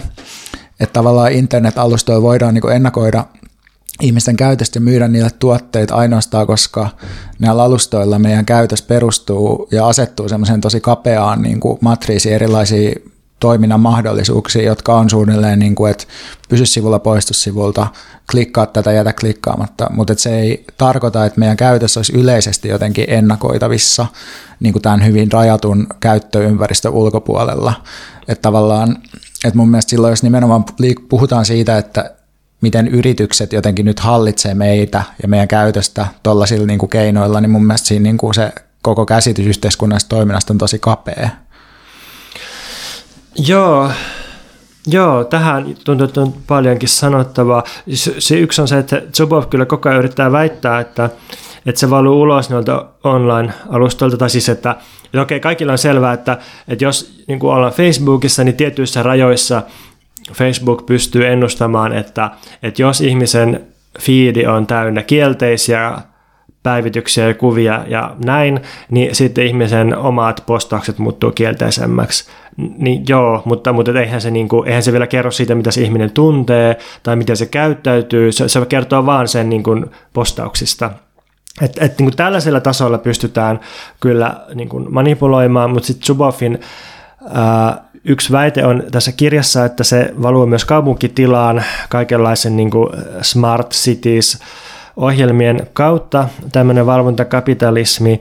Ja no, helppo esimerkki on vaikka se, että miten Google Maps ohjaa ihmisten liikettä siis sillä, että se nostaa vaikka jotain ravintoloita esiin ja sitten ohjaa liikettä sinne ja sitten ne ravintolat menestyy, toiset ei menesty tai että se ohjaa ihmisiä käyttämään vaikka Uberia tai, tai jotain niin kuin skuuttipalveluita tai tällaista, niin, ja sitten samalla kerää tietoa siitä, että miten ihmiset käyttää sitä, ja sitten pystyy uudelleen reitittämään ihmisiä, ja sitten kun ihmiset käyttää kaupunkitilaa tietyllä tavalla, niin silloin on myös tiettyjä materiaalisia vaikutuksia, niin niin tuossa on musta jotain pointtia, mutta sitten se, se aina niin menee vähän liian pitkälle ja jotenkin on, niin se aina vähän niin antaa ymmärtää, että, että näillä yrityksillä olisi semmoinen vähän niin kuin uh, mind control säde, jolla, jolla voitaisiin niin kuin jotenkin varmuutta lähestyen manipuloida ihmisiä, mikä on sitten aina niin kuin sillä, jotenkin, että kun siitä ei ole näyttöä, tai just se, mä mietin tässä kirjassa ehkä semmoinenkin ristiriita, että se koko ajan puhuu siitä yksilön yksityisyyden loukkaamisesta ja vapauden loukkaamisesta, mutta sitten kaikki empiiriset keisit, mitä se viittaa tässä, niin ne on sellaisia, että on niinku valtava massa, siis tyyli, että parisataa miljoonaa äänestäjää Yhdysvalloissa, ja sitten näistä saadaan niinku 360 000 nutketettua, että ne meneekin äänestää vaalipäivänä, kun normaalisti ne ei olisi ehkä äänestänyt. Tai sitten tässä oli esimerkki siitä, että että, että tota Kiinassa niin joku tota, se Microsoftin Bing-hakupalvelun tyyppi sanoi, että että okei, että no me saadaan ehkä 0,1 prosenttia parannettua mainosten tarkkuutta tällä kaikella koneälyhässäkällä, mutta se 0,1 prosenttia, niin se on tässä volyymissa tärkeä, koska se voi tarkoittaa satojen miljoonien dollaria lisätuloja, niin, niin sitten, että jos ne todelliset tulokset on sitä, että 0,1 prosenttia tai 1,5 prosenttia, niin se ei ole mitätöntä ja sillä on väliä, varsinkin tällaisessa skaalataloudessa sillä on väliä, mutta se on myös tosi kaukana sellaisesta niin totaalisesta valvonnasta tai manipuloinnista, mihin tämä kirja tuntuu viittaava. Niinpä ja sitten tuossa edelleen niin herää se kysymys, että no et entäs sitten sellainen mainonta, joka on tehty jotenkin joku taiteellisen luovan logiikan mukaan, että pystytäänkö sillä itse saamaan niin kuin jopa parempia tuloksia, että jos puhutaan niin kuin jostain promilleista jossain niin kuin tarkkuudessa, joka perustuu niin kuin se aggregoituun dataan, tai että mun omat kokemukset niin kuin erilaisesta niin kuin mainonnan käyttämisestä on, että musta tuntuu, että välillä niin kuin noissa someissa niin se itse tehty postaus toimii paremmin kuin se joku mainon, kohdennettu mainontajuttu. Mutta sitten vielä tosta, noista vaalituloksista ja politiikan suunnasta, mä oon niin näitä tällaisia valvontakapitalismi tuhoaa demokratian tyyppisiä väitteitä niin miettinyt jotenkin siltä kannalta, että, että mun mielestä vaan jos ajattelee koko politiikan pelkkänä niin viestintänä ja mainoksina, ja ajattelee, että ihmisten ainoa, niin kuin, ainoa tapa tavoittaa ihmiset poliittisesti on niin kuin, laittaa niille jotain mainoksia, mikä on tavallaan se kokoomus ajatus niin kuin siitä, että politiikka on niin kuin pelkkää viestintätoimintaa, niin silloin että mikäli poliittiset subjektit on latistunut vaan niin kuin yleisöiksi käyttäjiksi, niin silloin, jotka reagoivat joidenkin ennalta asetettujen mallien mukaisesti, niin silloin niin kuin vaalitulos tai politiikan suunta voi olla mahdollista kääntää just tämän Facebook-mainonnan avulla, jos se Facebook-mainonta on niin kuin ainoa tapa, millä ihmiset niin kuin on jotenkin poliittisia tai niin kuin sillä Joo, ja usein, siis tämä on mun mielestä hyvä pointti siltä Zubofilta, että, että usein sitä algoritmi, manipulaatio, mainontaan vaikuttamisjuttua, niin sitä kauhistellaan vain silloin, kun se koskee vääriä poliitikkoja. Tai just se, että, että Trumpin ja Brexitin myötä liberaalit alkoi kauhistua manipulaatiosta, mutta ne ei kauhistellut sitä manipulaatiota silloin, kun ne itse manipuloi käyttäjiä, vaikka Obaman vaalikampanjoissa. Siis Obaman vaalikampanja sai aikoinaan nämä valvonta- ja manipulaatiomekanismit suoraan Googlen sisältä Eric Smithiltä. Mutta sitten kun ne on niinku Trumpistien käsissä, niin sitten se on sellaista, että, että ulkopuolelta niin kuin jotenkin vääristetään poliittista prosessia. Mä oon nähnyt tätä myös Suomessa sillä, että toimittajat ja asiantuntijat on kommentoinut, että Natosta ei missään nimessä saisi järjestää kansanäänestystä, koska Venäjä voisi vaikuttaa yleiseen mielipiteeseen niin kuin vääristää tätä tällaista niin kuin puhdasta poliittista prosessia. Ja siis näin ei sano yksikään ihminen, joka vastustaa niin kuin NATO, NATO, NATOon liittymistä. Että se, totta kai niin kuin tuollaisella niin kuin pelataan jotain poliittista päämäärää myös. Jep, mutta ehkä mun niin kuin edelleen kehittely tähän valvontakapitalismi keskusteluun olisi just se, että mun mielestä meidän pitäisi jotenkin keskittyä miettimään enemmän sellaista vapautta, joka ei perustu pelkästään tämmöiseen niin kuin ennalta määrätyisvalintaympäristöistä toimimiseen, vaan jossa on kyse jonkinlaisesta katkoksesta ja uusien mahdollisuuksien avautumisesta. Että tavallaan mun mielestä me helposti juututaan vähän sellaiseen niin yksinkertaistavaan niin ihmis- ja yhteiskuntakäsitykseen, jos me ajatellaan, että, että meitä pystyy niin kuin manipuloimaan miten sattuu jollain niin kuin Facebook-mainoksilla. Ja sitten mun mielestä ihan mielenkiintoinen pointti on niin kuin myös se, että, että mitä tulee tähän niin kuin mainonnan tehokkuuteen, niin loppujen lopuksi kun sitä mainontaa pitää tosiaan, tämä taitaa olla sen Cory Doktorovin myös yksi pointti, että kun sitä mainontaa myydään niin kuin mainostajille, sitä, että, että tavallaan, että, että oikeasti niin kuin se ei, me, ei, me ei tiedetä, että miten tehokasta niin kuin mikä tuommoinen työkalu on, että oleellista vaan se, että se pystytään niin kuin että se pystytään väittämään, että se on tehokasta, tai että pystytään väittämään, että, että meillä on uskomattomia niin kuin työkaluja ihmisten valvomiseen tai ihmisten niin kuin käyttäytymisen ohjaamiseen, että me saadaan niin kuin ostopäätöksiä ihan miten vaan niin kuin näillä meidän työkaluilla, niin, niin tietyillä tahoilla on intressi väittää, että se on tosi tehokasta se datan käyttäminen niin kuin ja aggregoidun datan käyttäminen mainonnassa, mutta se ei tarkoita, että meidän pitäisi poliittisesti ottaa se ihan tosissaan. Niin, tai se just jotenkin sellaista, että se että se tilastollinen efekti on sen verran pieni, että että et, et, okei, että jos käytät miljoona dollaria johonkin massa mainonta mikrokohdennus algoritmi pöhinä kampanjaan, niin sitten sillä saa jonkun pienen tuloksen varmasti.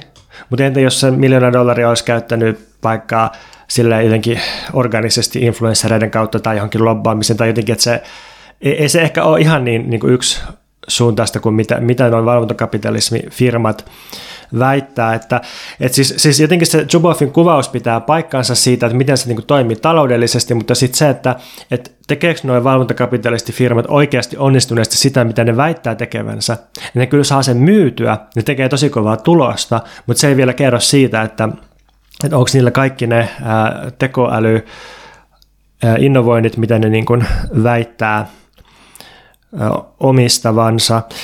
Tietysti tässä on semmoinen puoli, tai niin kuin, varoisin ehkä myös sitä, että vaan niin kuin liikaa vähättelissä nauraisi tätä, koska Joy Zubov sanoi yhdessä podcast-haastattelussa, että valvontakapitalismin apokalyptinen endgame on Kiina, ja, ja sitten jos, jos nämä kaikki valvontateknologiat ja kasvontunnistukset ja luottoluokitusalgoritmit koplataan sellaisiin, että ihmisiltä oikeasti viedään poliittisia oikeuksia, siis estetään niin liikkumasta maakunnasta toiseen tai estetään käyttämästä junia tai, tai niin jopa luokitellaan sillä tavalla, että, että käyttäytymällä tietyllä tavalla saa oikeuden käyttää nopeampia junia ja muuten joutuu köröttelemään niin jollain paikallisjunalla, niin, niin no, siinähän se niin kuin näkyy se todellinen potentiaali, mihin Tähän, tämä kaikki voi mennä. Kyllä, mutta tähän liittyy kyllä mielenkiintoisesti tavallaan myös se, että kun se koko Kiinan social credit-systeemi on tavallaan mallinnettu niin kuin perinteisten niin kuin luottofirmojen niin kuin mallien mukaan, niin tavallaan, että voi tietysti kysyä, että, että eikö se nykyäänkin vähän mene silleen, että riippuen sun niin kuin luottokelpoisuudesta ja taloudellisesta tilanteesta, niin sä voit matkustaa tietyllä junilla, mutta et toisella junilla. Mutta niin, se on niin va- koska sulla on varaa niin, silloin. mutta niin, se on niin kuin niin. oikeudenmukaista, koska se on markkinoista, mutta että jos olisi kyse jostain muusta tavasta niin kuin rajoittaa ihmisen vapautta kuin rahaa, niin sitten se ei ole enää ok. Niinpä, eli me länsimaissa hyväksytään se, että jos, jos tapahtuu niin kuin markkinoiden kautta mitä tahansa, niin se on ihan fine. Tämä mutta... on Wendy Brownin peruspointti liberalismista, että liberalismin idea on niin kuin rajata talous oikeudenmukaisuuden ulkopuolelle. Talous toimii omalakisesti, kaikkeen muuhun voi puuttua paitsi taloudellisia oikeuksia. Joo, mutta tuossa viittasit Cory Doktoroviin, niin haluan vielä nostaa sen, sen tota kirjan, kun tämä Zuboffin The Age of Surveillance Capitalism ilmestyi 2019, niin sitten seuraavana vuonna 2020 tuli tämä Cory Doktorovin kirja, joka on siis julkaistu ilmaisena e-kirjana How to Destroy Surveillance Capitalism. Jos toi Zuboffin kirja on semmoinen, että Siinä kuvataan kapitalismi, valvontakapitalismi täydellisenä helvetin koneena. Pieni joka... korjaus 2018 alun perin ilmestyi tämä Chuboffin kirja. Okei, okay, hyvä kun korjasit. Mulla oli se pokkariversio, joka on 2019 tullut sitten. Öö, ja sitten siitä oli myös se definitiivinen artikkeli, jossa nämä pääpointit muotoiltiin niin 2015 muistaakseni. No niin, mutta kuitenkin tuli se Cory Doktorovin kirja, jossa, jossa sitten korostetaan niin sitä, niin kuin, että miten ihmiset tottuu ja kyllästyy ja tekee niin kuin aika spontaanisti vastarinta ja häipyy paikalta, kun se Zuboffin kirja on, on, on just semmoinen, että kapitalismi on helvetin kone, joka lonkeroi ja manipuloi. Ja sitten kun lukee sen, niin se on, se on vähän niin kuin, mitä mä sanoin aikaisemmin siitä Joel Kilven fossiilityöväluokkatekstistä, että, että jos me aina puhutaan vain fossiilikapitalismista sillä, että se on niin kuin jotenkin semmoinen että musta öljy ja, ja sitten niin kuin kovat kapitalistit valtavien kassakaappiensa päällä niin kuin kurmottaa meitä, niin, niin se voi olla tavallaan niin kuin totta tietystä näkökulmasta, mutta sitten se jättää meille tosi vähän toimijuutta ja, ja aloitteellisuutta.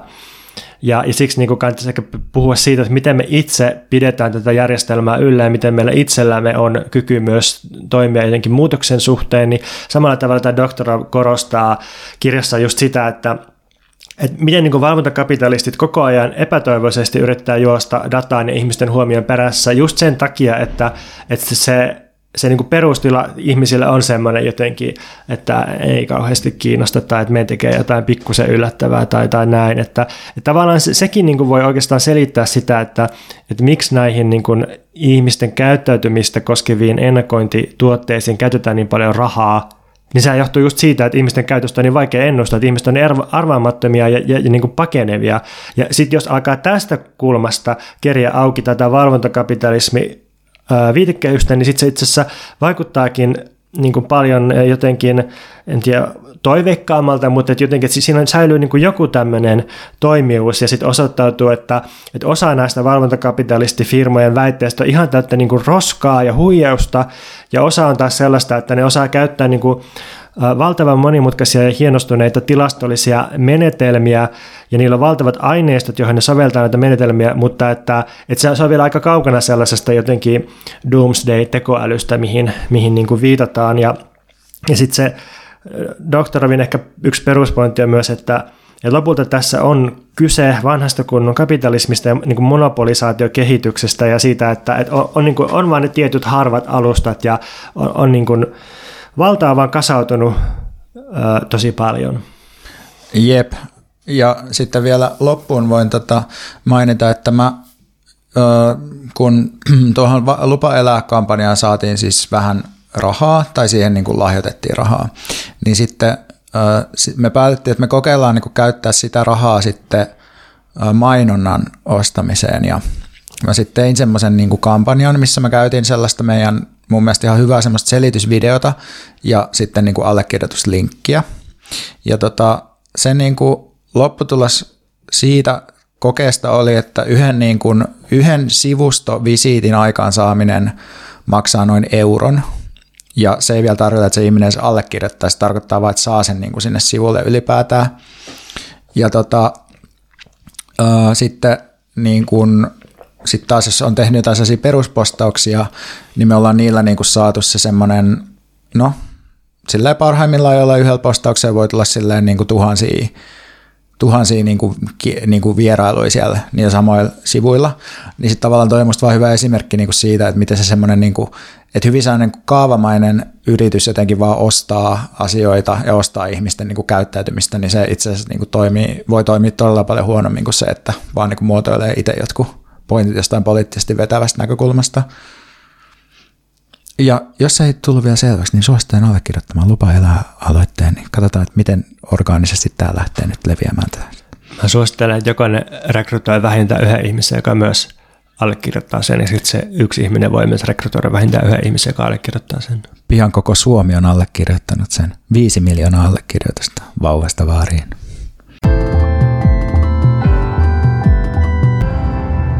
Mikä sua Pontus vaivaa? Mua vaivaa munatoti. Se on vaivannut tässä jonkun aikaa. Olisi ehkä pitänyt käsitellä tämä joulu alla. Tämä on siis Teflon Brothersin ja Spektin ja Petri Nygordin tämmöinen vähän seksistinen, vähän uhriutuva, pikkutuhma, pikkujoulubiisi, joka ehkä ilmaisee kuitenkin halusta jotain kiinnostavaa.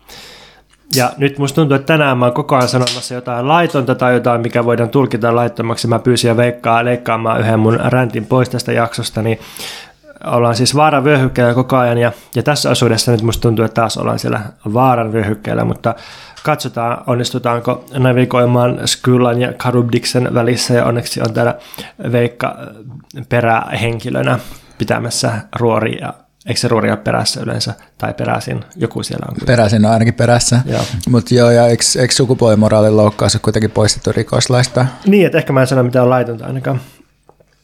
No mutta siis tämä juttu laajenee kosmiseksi, mutta lähtee tuosta Munatoti-biisistä.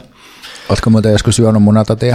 Ähm, Tämmöistä radiojuontajameininkiä tähän vähän. Niin, siis on juonut drinkkejä, jossa on munan valkuaista ja varmaan keltuaistakin, mutta en, en, en usko, että munatotia on juonut. Mulla oli joskus, silloin ehkä 18-vuotiaana, niin kaikki missä oli alkoholia tuntui vielä arvokkaalta, tai ehkä ennen 18 vuoden ikää, niin mulla oli sellaista munatotia, ja se oli sellaista inhottavaa hyytelöä, jossa oli ehkä 15 prosenttia niin alkoholia, ja Ah, kyllä mä sitä vähän join, mutta se oli kyllä tosi pahaa. Inhottava hyytelö.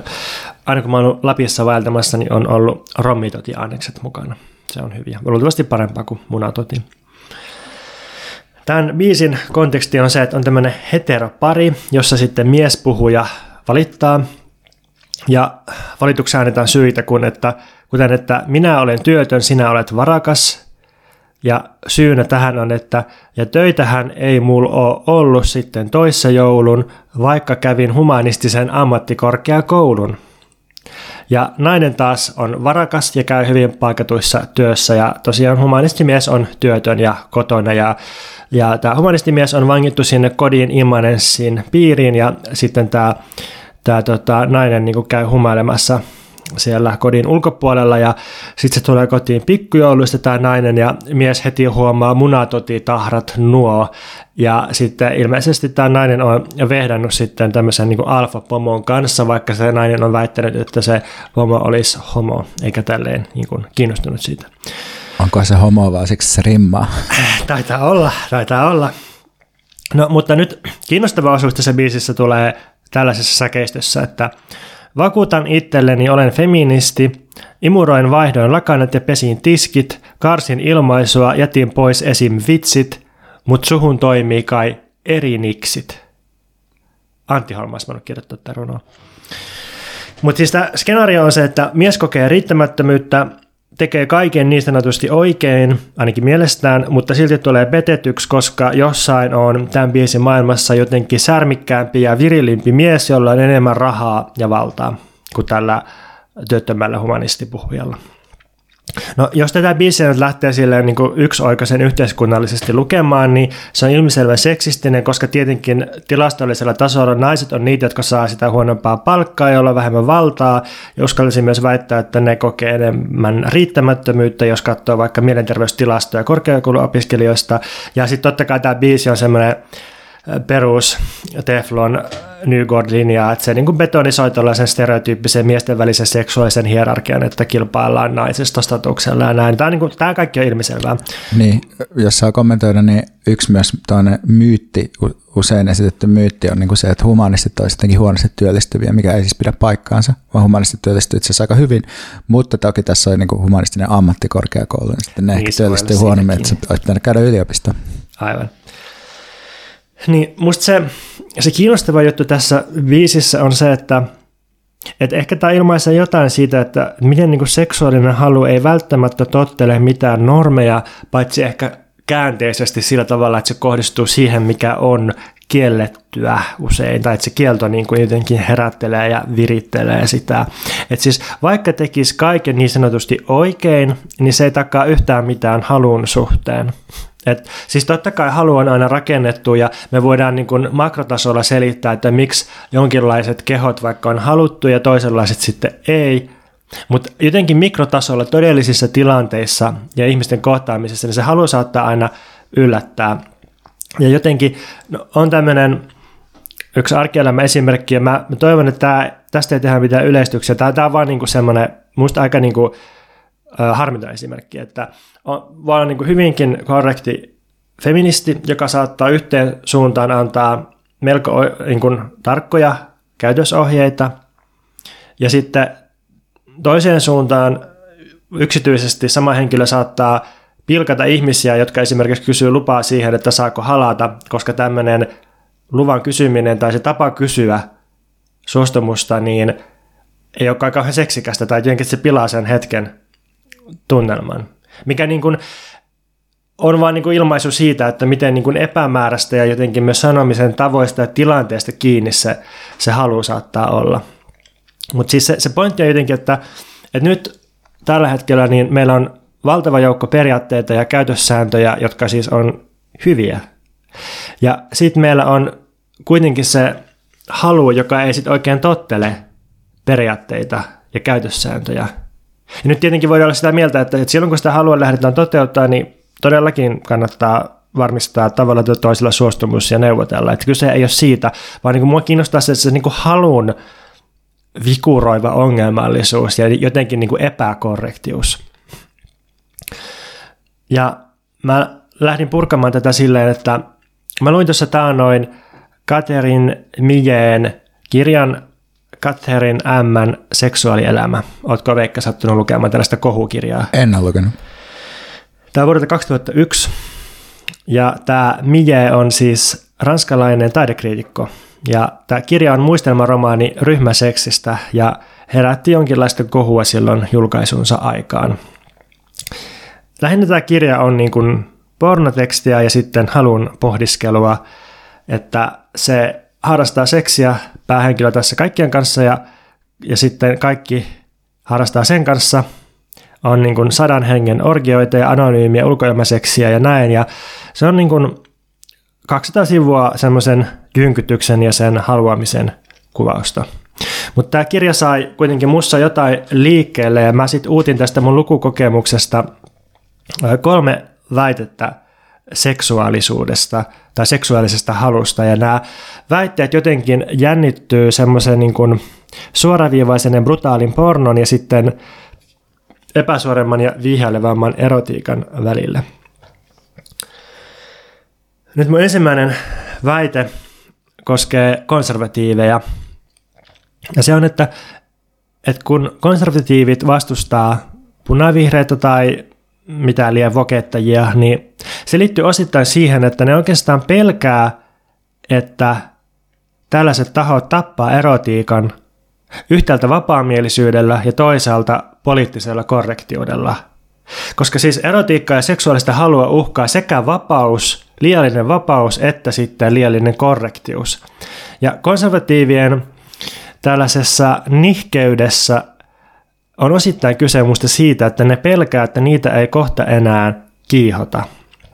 Koska siis semmoinen erottinen haluahan elää osittain kielloista ja salaisuuksista ja peittelyyrityksistä. Jos kaikki näkyy suoraan ja välittömästi, niin sit siinä ei oikein ole mitään mitään sellaista erottista. Siis, siis tyyli, että, että katolilainen, katolilaisuus on erottinen uskonto, koska siinä on valoja ja varjoja ja rippikoppeja ja katedraaleja ja näin. Luterilaisuus taas on semmoinen epäerottinen uskonto, koska on jotain niin kuin tylsiä kolkkoja, sellaisia brutalistisia valtion kirkkoja. Jotenkin, no vastaavasti lahkot on usein erottisesti latautuneet, kun taas valtion kirkon libido on aika niin kuin tyhjään vuotanut. Niin niin tässä mielessä vapaus ja vapaamielisyys uhkaa, uhkaa sitä niin kuin hämyisää halun rakentumista. Vaikka se myös kyllä kiihottaa niin kuin se vapaamielisyys silloin, kun se nähdään sellaisesta perspektiivistä, missä se on kielletty. Että, se on, se on että kaikki semmoiset niin kuin rasistien fantasioinnit maahanmuuttajien ja suomalaisten naisten villistä seksistä, niin ne on myös niin kuin kiihottavia samaan aikaan, kun ne halutaan ehdottomasti estää. Niin, se, se niin kuin, jotenkin se katsoo niin kuin aina sille aidan toiselle puolelle, että just jotenkin sen kielon takana tai jotenkin just tuossa vieressä on niin kuin se äärimmäisen kiihotuksen alue. Ja sitten vastaavasti niin, niin se, mitä kutsutaan korrektiudeksi, siis vaikka tasa-arvon ja, ja suostumuksen ajaminen, niin sekin uhkaa konservatiivia erotiikkaa, koska useinhan valtaerot ja epäsymmetriat just voimistaa halua että alistaminen saattaa olla todella seksikästä, valtasuhteet saa ihmisten sydämet sykkimään, ja ei ole sattumaa, että seksifantasiat on täynnä vaikka pomon ja sihteerin tai aatelismiehen ja maalaistytön tai mustan ja valkoisen tai sidotun ja sitojan välisiä kohtaamisia. Et jotenkin, että sorto on usein jollain tavalla tosi kutkuttavaa, ja sitten jos se halutaan poistaa, niin varmasti on ihmisiä, joiden, jotka niin aidosti pelkää oman halunsa puolesta sitten sit mä väittäisin, että tuossa on myös kyse niin kuin siitä, että ennakoimattomuus kiihottaa ja sitten tavallaan pelätään, että jos seksiin säädetään joku sellainen sovittu kaava, niin silloin siitä tavallaan puuttuu se niin kuin yllättävyys, mitä tilanteisiin voi liittyä silloin, jos niin kuin ei tavallaan tiedä, että kuka dominoi ketä tai mitä tapahtuu. Tai, että yhtä, tai musta tuntuu, että niin kuin seksifantasioissa on usein kyse siitä, että seksi tulee väärään paikkaan, tai että seksi alkaa tapahtua yhtäkkiä tilanteessa, joka on itse asiassa, joka on jotenkin näennäisesti epäseksuaalinen. Joo, just noin. Ja se, miksi mä puhun tästä, niin on se, että mä yritin tosi pitkään ymmärtää sitä, että, että minkä takia sekä tämä Mie että sitten Anna-Leena Härkönen vaikkapa, suomalaisen esimerkkinä, niin on, on vastustanut Me liikettä Että tämä Mie kirjoitti Tämä allekirjoitti sadan raskalaisen julkiksen kanssa manifesti liikettä vastaan joitain vuosia sitten, ja se argumentit on ihan samat kuin Anna-Leena Härkösellä, eli tota, Eli niiden mukaan Michu mukamas kieltäisi flirtailun ja estäisi sukupuolten välisen luonnollisen leikillisyyden ja olisi puritaanista ja niin edelleen. Niin mun mielestä se huoli vaan on siinä, että, että jotenkin tämmöinen korrektius hävittää elämästä kiihotuksen ja jotta voi olla kiihotusta, niin tarvitaan niin kuin toisaalta selkeitä lokeroita, jotta niitä lokeroita voidaan rikkoa, mutta sitten myös niin kuin sellaista niin kuin, ää, tiettyä säätelemättömyyttä, että mahdollistuu tuommoinen yllätyksellisyys. No sitten mun toinen väite on se, että, että musta tuntuu, että, että seksuaalisuudessa esiintyy tällä hetkellä, no okei, okay, kaksi puolta. Toisaalta meillä on ollut pitkään semmoinen niin toimijuuden korostaminen ja tosi niin kuin toimijakeskeinen feminismi, tämmöinen niin kuin tietynlainen aktiivinen seksipositiivisuus, mutta mutta niin sitä on musta on paljon helpompi käsitellä kuin sit sitä ikään kuin kääntöpuolta, eli alistumista. Et musta niin sitä, se tulee tosi paljon esille meemeissä, siis jotenkin tosi moni ihminen haluaa olla sub, ja sitten esimerkiksi tämä, tämä tota, Catherine M. kirjan päähenkilö, niin, niin se on jotenkin täysin passiivinen siinä ja sitten se ei kirjoita, kiinnitä niin mitään huomiota omaan nautintoonsa melkeinpä, paitsi että siinä kirjan puolivälin jälkeen niin se saa vähän nautintoa, mikä on oikeastaan ainoa kehittyminen tuossa tosi staattisessa kirjassa. Ja sitten mietin myös Laura Gustafssonin pohjaa, jossa myös se päähenkilö jotenkin alistuu koko ajan, että se on niin kuin, se on vain semmoinen välinpitämätön leikkikalu ja sitten jostakin lentää spermaa siihen ja jotenkin, että siinä ei minkäänlaista tällaista ö, toimijuutta tai yritystä voimaantua ja, ja sitten sitten tällaisia niin kuin musta on tullut viime vuosina, että vaikka Essi Tammimaan romaani Isän kädestä, jossa päähenkilö on tämmöinen nainen, jolla on sisällään reikä, jota on mahdotonta tukkia ja sitten se jotenkin yrittää tukkia omaa metafyysistä reikäänsä kovilla objekteilla ja no mä luen sitaatin. Voi kun joku läimäisisi häntä kunnolla, heittäisi vasten seinää, työntäisi kurkkuun räsyn ja pitelisi paikoillaan, kunnes hän korahtaa ja katoaa. Niin jotenkin tämä on musta semmoinen, että mä en oikein tiedä, että miten käsitellä tällaista halua alistua, koska tämä ei ole mitenkään sellaista korrektia jotenkin, että varmistetaan suostumus ja sitten tasavertaisessa sopimussuhteessa alistutaan, vaan tämä on jotenkin paljon häiritsevämpää ja tällaisten teosten vastaanotto, tämmöisen halun vastaanotto tuntuu jotenkin vaikealta. Mä luulen, että se liittyy sitten siihen, että, että, tota, että kyseenalaistaa sen nykyisen jotenkin kuluttajan mielihyvät ja semmoisen niin kuin hedonistisen imperatiivin, että jotenkin, että kun meillä on niin itsestään selvää, että seksissä on kyse nautinnosta tai vaikka terveydestä, mutta sitten jos on niinku tällaisia kirjoja, joissa ne hahmot ei edes tunnu saamaan mitään nautintoista seksistä, vaan ne vaan koko ajan alistuu ja alistuu ja alistuu, niin niinku, mistä niissä on oikein kyse? Et ne, ikään kuin ne kuvaisi sellaisesta erotiikasta tai, tai jotenkin halusta ja nautinnosta tyhjennettyä seksiä tähän tämmöisenä pienenä toisesta podcastista poimittuna anekdoottina, niin muistan, että Liv Strömqvist seitti sellaisesta niin kuin ongelmasta, joka mun muistaakseni, ja nyt menee luultavasti päin mäntyy, mutta muistaakseni liittyy Tukholmaan, niin kuin, että, että on tosi paljon ihmisiä, jotka niin kuin, jossain SM-piirissä, jotka haluaa alistua, mutta kukaan ei halua dominoida. ja se, on tämmöinen kohtaanto-ongelma. mahtavaa, mahtavaa. Tämä on vähän niin kuin se George Batain kultti tai, tai lahko, jossa moni lupautui ihmisuuriksi, mutta sitten sitä uhraajaa ei, ei löydetty. Että, että to, lopulta me kaikki halutaan vain alistua. Mun kolmas viimeinen ja suurin väite on, että meidän elämässä on nykyään entistä enemmän pornoa ja entistä vähemmän erotiikkaa, ja osittain tästä syystä meidän elämät on tylsempiä. Ja mä haluan korostaa, että kun mä puhun tässä jotenkin halusta tai erotiikasta tai seksuaalisuudesta, niin tämä oikeastaan vaan jatkaa sitä meidän libidojaksoa, että kyse ei ole siis jotenkin sellaisessa ahtaassa mielessä seksistä tai niin kuin edes kirjaimellisesti seksuaalisesta halusta, vaan kyse on enemmän semmoisesta halun väreilystä, joka ylipäänsä tekee elämästä mielekkäämpää.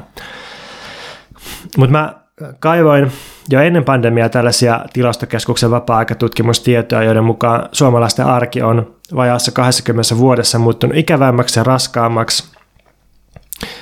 Yli neljännes 15-29-vuotiaista kokee elämänsä tylsäksi.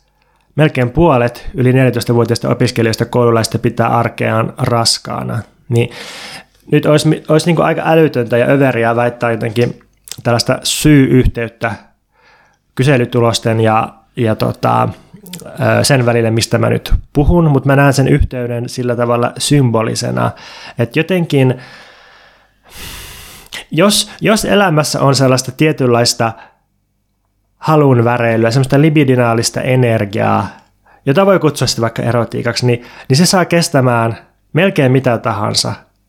Siis kirjaimellisesti se, että ihmiset tekee ihan älyttömiä asioita, älyttömiä matkoja, älyttömiä töitä, älyttömiä tekoja ää, niin kuin seksin ja rakkauden takia. Tämä, tämä on niin kuin se kaikkein kirjaimellisen taso, mutta myös silleen niin kuin isommalla tasolla, että, että jos mietitään jotain kirjailijan työtä, joka nyt alkaa olla jossain määrin tuttu mulle, niin, niin se on niin mieletön ja typerä ja köyhä hanke, että, että eihän siihen niin oikein kukaan ryhdy, ellei ellei ruumissa on jonkunlaista semmoista vähän niin kuin seksuaalista väreilyä, joka liittyy kirjoihin ja kirjoittamiseen, ja että, että niin kuin taloudellisesti se on aivan järjetöntä, mielenterveellisesti se on täysin typerä, siinä ei niin kuin mitään järkeä, ellei ole tällaista täysin järjetöntä halua, joka kohdistuu siihen kirjallisuuteen, niin vaan tämän niin kuin ruumiillisen, libidinaalisen, irrationaalisen halun varassa lopulta yhtään missä on yhtään mitään järkeä. Ja nyt jotenkin niin musta tuntuu, että me ollaan tilanteessa, jossa tämä tämmöinen halu on kokenut inflaation ja jotenkin hajautunut ja, ja tota, ja tota, en, en tiedä, siis jotenkin mä näen, että kun välillä puhutaan pornoistumisesta, niin, niin kuin sille ahtaalla tasolla se on musta vähän huono keskustelu tai se ei pidä paikkaansa, mutta että jollakin niin kuin symbolisemmalla laajemmalla tasolla, niin se on jotenkin sillä tavalla totta, että jos, että jos porno on semmoinen viihteen muoto, jossa mennään suoraan asiaan, ei ole mitään viekottelua, ei ole mitään sellaista aikaa, että halu ehtisi kasautua, niin jotenkin meillä on niin jokaisessa tyyliä, yliopistossa pitää ottaa löyset pois ja valmistua heti, että mennä heti tekemään sitten maisteriohjelmaa jonnekin muualle, ja jotenkin että työttömyystuesta on puristettu kaikki löysät pois, ja missään ei ole oikein sellaisia tilanteita, että, että voisi syntyä niin kuin erilaisten asioiden suhteen, vähän niin kuin jotain viettelystä, leikkivistä, vihjailua, sellaista kujeilua, vähän, vähän niin kuin outoa tällaista, missä energia pääsisi kasvamaan vähän niin kuin jossain, jossain niin kuin piilossa. Ja meillä on niin kuin pelkkiä, meidän elämä koostuu niin kuin entistä enemmän pelkistä suoraviivaisista pornolähikuvista, jotka sitten lässähtää sellaiseksi pelkäksi suorittamiseksi ja, ja niin kuin pumppaamiseksi. Jos ohitetaan kaikki semmoinen ikään kuin turha ja kaikki niin kuin rituaalinen ja mennään niin sanotusti suoraan asiaan, niin käy itse asiassa sillä tavalla, että asia itse menettää merkityksensä ja sitten sen nautinto hiipuu. Niin, tavallaan se niin kuin silleen musta käy järkeen just, että, että ihmiset panee vähemmän ja katsoo enemmän pornoa, että tavallaan, että kun jos ajattelee, että paneminen perustuu niin kuin jossain määrin sille, että ihmisten välillä on jotain niin kuin jännitteitä ja ö, ihmisillä on sellaista niin kuin halua siihen seksiin ja niin kuin kykyä sellaisen toisen ihmisen kanssa toimimiseen, niin, niin sitten tavallaan niin kuin porno ei vaadi noita. Porno ei liity niin kuin vaati, tai se, se ei niin kuin, si, siinä ei tavallaan niin kuin se, siinä ei ole sitä toista ihmistä, eikä siinä ole oikein sellaista niin kuin tilannettakaan, vaan se on just niin kuin deterritorialisoitu epätilanne, missä sitä pornoa niin kuin tuijotetaan ja masturboidaan, niin sitten tavallaan se niin kuin, niin, se ehkä sopii hyvin tavallaan sellaiseen niin kuin erotiikasta tyhjennettyyn elämään, missä silleen niin kuin, ja tässä nyt ajatellaan siis pornoa nimenomaan vaan sellaisena, että katsoo pornoa, sitten pistää häpeissään läppärin kannen kiinni ja menee takaisin töihin. Niin tavallaan siinä mielessä, että se, se sopii hyvin sellaiseen niin kuin erotiikasta tyhjennettyyn, hyvin tehokkaaseen elämään, että sitten seksi hoidetaan sellaisena niin kuin yhtenä to-do-listan asiana. Niin, mulla siis itselläni ei ole yhtään mitään ongelmaa niin kuin, siis vaikka pornon sinänsä suhteen, tai se, se ei ole niin kuin se juttu, tai mä ajattelen, että ihmisten siis, pitäisi ei. jotenkin harrastaa enemmän seksiä, vaan se, musta se on vaan niin semmoinen hyvä malli, jolla kuvata tätä, tai siis se, että, että mistä se kertoo, että että supersankarileffoista on siivottu, tai että ne on niin suosituimpia leffoja, niistä on siivottu melkein kaikki seksi pois, ja, ja jotenkin tämmöinen niin kuin, vaarallinen halun väreily, niin sitä ei kyllä vahingossakaan ole, että jotenkin, että miksi me ei niin kuin haluta tai kestetä sitä, että onko se pelkästään sitä, että ne yritykset maksimoi ikärajat ja, ja niin kuin lipputulot vai, vai niin kuin vastaako ne kuitenkin johonkin haluihin siinä? Niin ehkä mulla on niin kuin enemmän ongelma sen erotiikasta tyhjentyneen elämän kanssa. Joo, joo se on se, se ongelma. Jälleen kerran siteeraan, mitä Deleuze Gattari kirjoittaa Antioidipuksessa – Hitler kiihotti fasisteja, eikä tämä ole suinkaan metafora, ei edes isämetafora. Pankki- ja pörssioperaatio, otsikko, kuponki tai luotto kiihottaa muitakin kuin pankkiireita, eikä tämä tapahdu metaforisesti. Niin tässä niin kuin, että siis jos joku ihminen pyörii joka päivä nettipankissa tuottamassa sijoitussalkkua, niin aika harvaan kuitenkaan mikään päivätreidaaja. Se, siinä on joku tämmöinen libidinaalinen kiihotushalu, mikä niin kuin sen pörssisalkun ympärillä pyörii ja se niin kuin selittää sitä, että tämä on niin kuin yksi puoli, että, että pitäisi ehkä myöntää enemmän tämmöisen halun ja libidon olemassaoloa, mutta sitten toinen puoli on just se, että, että se tuntuu entistä enemmän niin kuin tyhjenevän ja, ja sen takia ihmiset valittaa niin paljon riittämättömyydestä ja apatiasta ja masennuksesta, että ne on just niin kuin puutteellisen halun tiloja.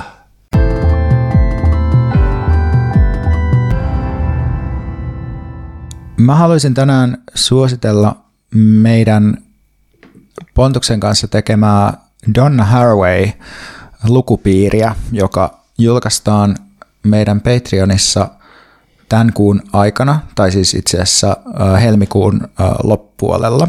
Eli me tota, ollaan tehty sinne semmoinen keskustelu Donna Harawayn manifesti kyborgeille tekstistä, ja sitten siellä on myös kuunneltavissa koko manifesti, mutta sen voi siis myös lukea internetsistä ihan ilmaiseksi, mutta tota, musta se oli aika hyvä keskustelu, ja silleen, jos et ole lukenut Harawayta, niin suosittelen, koska meille ainakin se tuntui todella ajankohtaiselta tekstiltä, ja tämä on tosiaan niin osa tätä meidän Patreonissa tekemää tämmöistä teknologiaan, internettiin ja tällaisiin kysymyksiin liittyvää lukupiiriä, joka on kyllä saanut kritiikkiä siitä, että se ei ole varsinaisesti lukupiiri, koska me ei esimerkiksi pidetä mitään semmoista niin kuin avointa chattia meidän muiden ihmisten kanssa, jotka olisivat myös lukenut sitä, joten se on tämmöinen yksisuuntainen lukupiiri.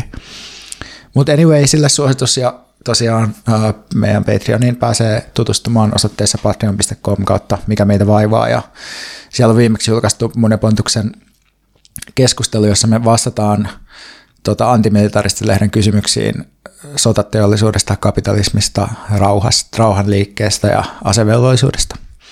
Ja sitten äh, meidän toinen suositus on sponsoroitu suositus, äh, eli me katsotaan tänä keväänä, tai siis käydään tänä keväänä Espoon teatterin esityksissä, ja nyt onneksi teatterit aukeaa taas, mutta meillä on vielä äh, yksi digiesitys, joka me katsottiin, joka on nimeltään Lamb Gods, ja Pontus puhuu siitä lisää, ja sitten mä sen jälkeen puhun siitä vielä lisää. Lamgodsin taustalla on tämä kuuluisa Gentin 12-paneelinen alttaritaulu, joka siis käsittääkseni on, on sellaisia taidehistorian kliseitä, että jos ei, ei nyt ihan Mona Lisan tasolla, niin kuitenkin semmoinen niin kuin käänteen tekevänä massiivisena teoksena pidetty juttu, joka siis, no se on, se on niin kuin varhaista pohjoisen renessanssia 1400-luvulla, olisiko se ollut 1432 valmistumisvuosi. Mutta siis noin velikset vaan Eikit sen maalasi. Tosiaan alttaritaulu, jossa on 12 paneelia, kun se on avattu se koko systeemi, ja, ja kaksi eri tasoa ja satoja hahmoja. Eli kuvattu. se on vähän niin kuin sermi tavallaan. Joo, semmoinen niin kuin sermimäinen systeemi, ja sitten kun se suljetaan, Eli sitten siinä on kahdeksan kuvaa siellä kääntöpuolella. Et suljettuna kahdeksan, avattuna 12 paneelia. Mutta siis tämä 12 paneeli, tämä on niinku tärkeä tuon näytelmän kannalta. Ja tämä, on siis aivan niin kuin giganttisen, no ei giganttisen, mutta hyvin suuren kokoinen, niin kuin, ylittää niin kuin reilusti ihmiskoon tämä systeemi. Ja tämä, on muuten kiinnostavaa, että tämä on niin kuin ton, siis kai, kai on niin kuin käsitetty, että, että se, joka sen niin viimeisteli ja maalasi, niin oli tuo Jan van Eyck. Ja tämä on sen ainoa työ, joka oli tarkoitettu julkiseksi. Siis niin kuin mestari, maalari, joka teki kaikki muut työnsä yksityiseksi taiteeksi, niin se tekee sitten yhden julkisen työn, yhden semmoisen työn, joka on jotenkin yleisön nähtävillä. Sekin vain juhla-aikaan, koska juhla-aikaan ulkopuolella tämä koko paneeli oli suljettu. Oliko muut sitten vain Patreon-tukijoille? Kyllä, oman aikansa Patreon-tukijoille. Mutta jotenkin taas sillä, että havahduin siihen, että niin, että ison osan ajasta taidetta on tehty myös tolleen, että, että niin kuin aika pienen piirin käyttöön. Että. Niin, niin eikö kuitenkin mesenaattimalli on niin kuin se, että minkä piirissä moderni taide on syntynyt, niin onko se sitten tavallaan niin, että tämmöinen nykyinen niin kuin tämmöinen säätiöiden rahoittama julkaistavaksi tarjottu taide on itse asiassa vaan omituinen poikkeus siitä niin kuin mesenaattimallista? Tai itse sen jatke jollain tavalla, mutta kuitenkin että ajatus niin kuin julkisesta taiteesta ja valtio, valtioroolista myös niin jotenkin taiteen tukijana tällaista, että se on jotenkin semmoinen omituinen 1900-lukulainen keksintö. En mä oikein osaa yleistä, koska sitten kuitenkin olihan, niin kuin, jos mietitään luolanmaalauksia tai jotain temppelitaidetta, niin kyllähän ne on niin kuin tosi julkisia paikkoja. Niin, niin, niin ja tietysti niin kuin romaanikirjallisuus on lähtökohtaisesti ollut nimenomaan tätä, että miten porvarillinen yhteisö puhuttelee itseään niin kuin yhteisesti. Joo, mutta, mutta että eurooppalainen muotokuva maalaustaide, niin, niin se on käsittääkseni ollut kuitenkin sitten etupäässä silleen salonkien seinillä ja tälleen niin yksityistiloihin tarkoitettua alun perin. No joo, mutta siis tästä maalauksesta vielä sen verran, että, että se, se mikä siinä on niin kuin erikoista, niin on se, ainakin suhteessa aikaansa, niin on se niin kuin tarkkuus ja niin sanottu tieteellisyys tai semmoinen niin kuin ihan naurettava överi yksityiskohtaisuus, että se jotenkin se on niin kuin mikroskoopissa kuvattu kaikki yksityiskohdat, myös kaukaiset asiat, jotka ei niin kuin pitäisi pystyä näkymään niin yksityiskohtaisesti. Että ikään kuin, niin kuin katsotaan Jumalan silmin, mutta jotenkin sillä että se, että se perspektiivi on, niin kuin, se on vähän jännä, että se ihan keskiaikainen, se ihan moderni, mutta että se on niin valtavan yksityiskohtainen, esittelee tällaisen niin kuin melkein niin koko yhteiskunnallisen tai maailmankatsomuksellisen kirjon satoja ihmishahmoja. Ja tämä on nyt olennaista tämän Lamb Gods-esityksen takia, koska, koska siinä teatterilavalle rakennetaan tämä 12 paneelin alttaritaulu näyttelijöistä ja videoista. Että siellä on semmoiset 12 paneelia, joihin projisoidaan videota, ja sitten siellä on kymmeniä näyttelijöitä, siellä on kahdeksan lapsen kuoro, jotka myös puhuu ne lapset. Sitten siellä on koira, sitten siellä on viisi lammasta näyttelemässä. Ja sitten siinä tapahtuu valtavasti asioita, ihan niin kuin siellä taulussa, että on, on paljon yksityiskohtaista. Käydään läpi hyvin erilaisten ihmisten tarinoita. Osa tarinoista on hyvin henkilökohtaisia, myös ne pääammattinäyttelijät – puhuu hyvin henkilökohtaisia asioita tai ainakin niin kuin antaa sellaisen vaikutelman. Ja sitten se idea tässä on yksinkertaisesti se, että jokainen näistä hahmoista ja tarinoista rinnastuu jotenkin siihen alttaritaulun johonkin hahmoon. Et siellä on kaikenlaista Jumalasta ja Aatamista ja Eevasta alkaen, niin niihin on sitten etsitty tällaisella niin castingilla sieltä Gentin alueelta ihmisiä, ja siis on, on niin kuin käsittääkseni aika paljon amatöörejä mukana siinä, jotka on sitten niin kuin käynyt treenaamassa ja aika niin kuin vakuuttavasti esiintyy tossa, että tota, no ehkä mä nyt en kaikkea spoilaa, mutta, mutta jotenkin se, se niin kuin mun pääpointti tästä jutusta on se, että, että niin kuin ihanan eurooppalainen esitys. Jos tämä jotain on, niin hyvin eurooppalainen. Tämä eurooppalaisuus nyt korostuu mun mielessä, koska mä oon myös lukenut sen Ilja Leonard äh, Pfeifferin, vai mikä sen sukunimi oli, mutta Grand Hotel Europe kirjaa, joka on just tämmöinen niin suuri romaani siitä, että minkälainen on Eurooppa, mikä on Euroopan kulttuurihistoria, miten Eurooppa on omaan menneisyytensä katsova maan osa, niin jotenkin tämäkin lähtee silleen, että jos tämä esityksen koko struktuuri on joku 1400-luvun renessanssin legendaarinen alttaritaulu ja kristillinen symboliikka, niin se se on, se on okei, okay, tämä on tosi eurooppalaista, lähdetään sieltä kaukaa ja korkealta, mutta mut sitten tämä on myös sellaisessa niin kuin, taide mielessä tai jopa taideklisee mielessä eurooppalaista, että tässä on tosi paljon alastomuutta ja sitten alastomia, alastomia ihmisiä sivellään niin ihan lasten edessä ja sitten siinä sellainen niin kuin, niin kuin pariskunta alasti keinuu sylikkä ja esittää seksiä ja sitten samalla zoomataan lasten ilmeisiä, jotka katsoo niiden takana sitä keinuntaa ja No sitten siinä screenillä näytetään synnytys kokonaan, haastatellaan saattohoidossa olevaa naista, screenillä myös terostetaan lammas, sitten siinä niin kun keritään lammas siinä, siinä itse näyttämöllä, että jotenkin tällaista pientä transgression hakemista ja, ja alastomuutta ja siis että niin seksi, syntymä, kuolema, ää, tosi tämmöiset niin rajakokemukset, jotka sitten vähän niin kuin että hetkinen, että, että niin kuin, okei, että et siis, et näitä näytetään tälleen, että onko tämä, joo, mutta sitten sit kun alkaa miettiä sitä, että, että niin kuin, ei tässä kyllä niin kuin ole mitään silleen outoa, outoa. Tai sitten, että kaikkihan me ollaan synnytty, että miksei synnytystä voisi näyttää teatterilavalla, mutta sitä ei kuitenkaan yleensä näytetä. No miksi tämä näytetään? Niin kyllä tämä jotain tällaista sai mussa aikaan.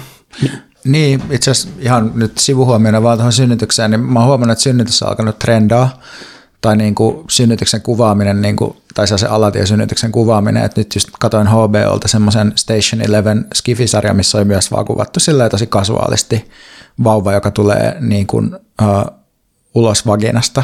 Ja tolleen, että selvästi se nyt jotenkin, kun sit, me puhuttiin pari vuotta sitten jostain äärettää leffasta, missä oli, niin kuin, missä, minkä sä katsoit, missä oli niin kuin sensuroituu kamaa niin kuin elokuvista ja siinä oli just joku synnytys ja, ja silleen, että, että ehkä se, se jotenkin se niin kuin muuttuu, se klisee, mutta piti tuohon niin kuin, tai konventio, että synnytystä ei näytetä, mutta piti tuohon niin eurooppalaisuuteen vaan sanoa, että, että mulle jotenkin niin kuin tässä Lamb Godsissa just eurooppalaisuus näyttäytyy jotenkin niin kuin sellaisena asiana, joka ei kokemuksellisesti oikein avaudu suomalaiselle katsojalle, tai ehkä näyttäytyy jonain meille ulkopuolisena, just tämmöisenä niin kuin perinnejuttuna tai just tuosta flaamilaisesta kulttuurista, niin tota itse on ollut viettänyt pidemmän, vähän pidemmän ajan Maastrichtissa – ja, joka siis on Limburgin äh, provinssin pääkaupunki, ja sitten siellä on jotenkin siellä kirjastossa semmoinen Limburg-osasto, jossa on niin Limburgin alueet käsitteleviä kirjoja, ja sitten jotenkin tosi tarkat kaikki perinteet ja ruuat, ja,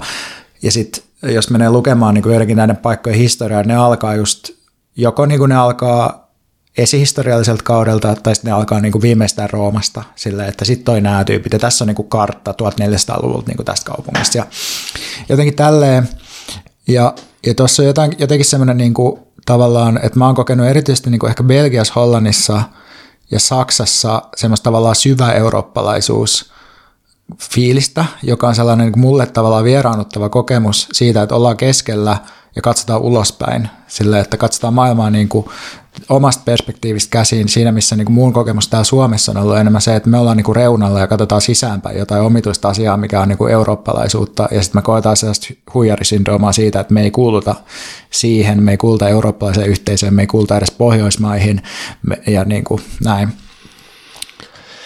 Mä luulen, että koko maailmassa on kolme aluetta, joissa voi kokea katsomansa keskeltä ulos, tällainen geopoliittisesti ja kulttuurisesti. Ja jos on enemmän alueita, niin kiinnostaa itse asiassa oikeasti kuulla tästä. Mutta, mutta siis, että vanhin semmoinen jotenkin miksi ei voi kutsua jatkuvaksi, mutta, mutta et, et semmoinen niin ilmiselvästi vanhin alue mun mielestä on, on Kiina, jonka niin kuin, nimi on silleen keskusvaltakunta siis Kiinaksi, että ne, ne on niin todella pystyy kokemaan silleen sekä niin kuin väestömääränsä että sen niin kuin dynastioiden jatkuvuuden ja, ja niin kuin kielen historian kaiken tämän alueellisen historian kautta niin kuin sitä, että ne on niin kuin keskellä ja kaikki muut on jossakin muualla. Niillä on kaikki siellä, mitä ne tarvii, omat juttunsa ja näin. Ehkä Japanissa on ollut jotain samaa kokemusta. Ja sitten tietysti niin kuin geopoliittisista, rahallisista, aseellisista syistä, popkulttuurista syistä Pohjois-Amerikka, Jenkit on toinen tämmöinen. Ja sitten sit Eurooppa näiden välissä niin on myös kiinnostavaa, että siellä, kun siellä on toi niin kuin vanha kokemus siitä keskellä olemisesta ja suuruudesta, varsinkin just Keski-Euroopassa ja Etelä-Euroopassa, mutta sitten se ei oikein perustu nykyään mihinkään.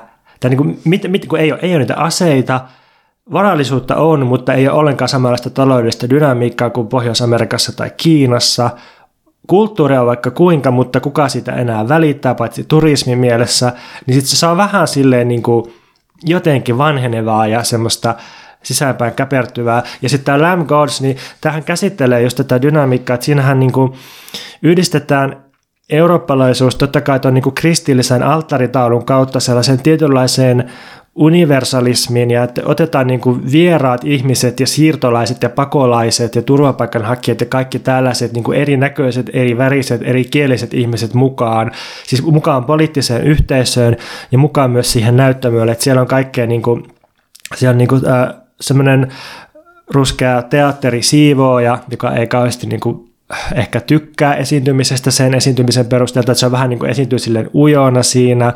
Ja sitten siellä siellä tota, esiintyy ääninauhalla äiti, jonka lapsi on lähtenyt Isiksen joukoissa sotimaan ja kuollut sitten ja, ja kaikkea tällaisia. Että jotenkin et, et selvästi niin kuin siinä on koettu siinä esityksessä, että, tai niin kuin sitä valmistellessa, että, että tämä on niin kuin jotenkin – ongelma, mutta tavallaan myös Euroopan niin kuin joku mahdollinen myönteinen puoli, että se koostuu sellaisesta sekoittumisesta ja niin kuin sotkuisesta sikiämisestä ja siksi, siksi niin kuin tarvitaan tämä koko 12 paneelinen alttaritaulu kymmeninen tai satoinen henkilöinen, jotta se Euroopan heterogeenisuus ja, ja monimutkaisuus voidaan esittää.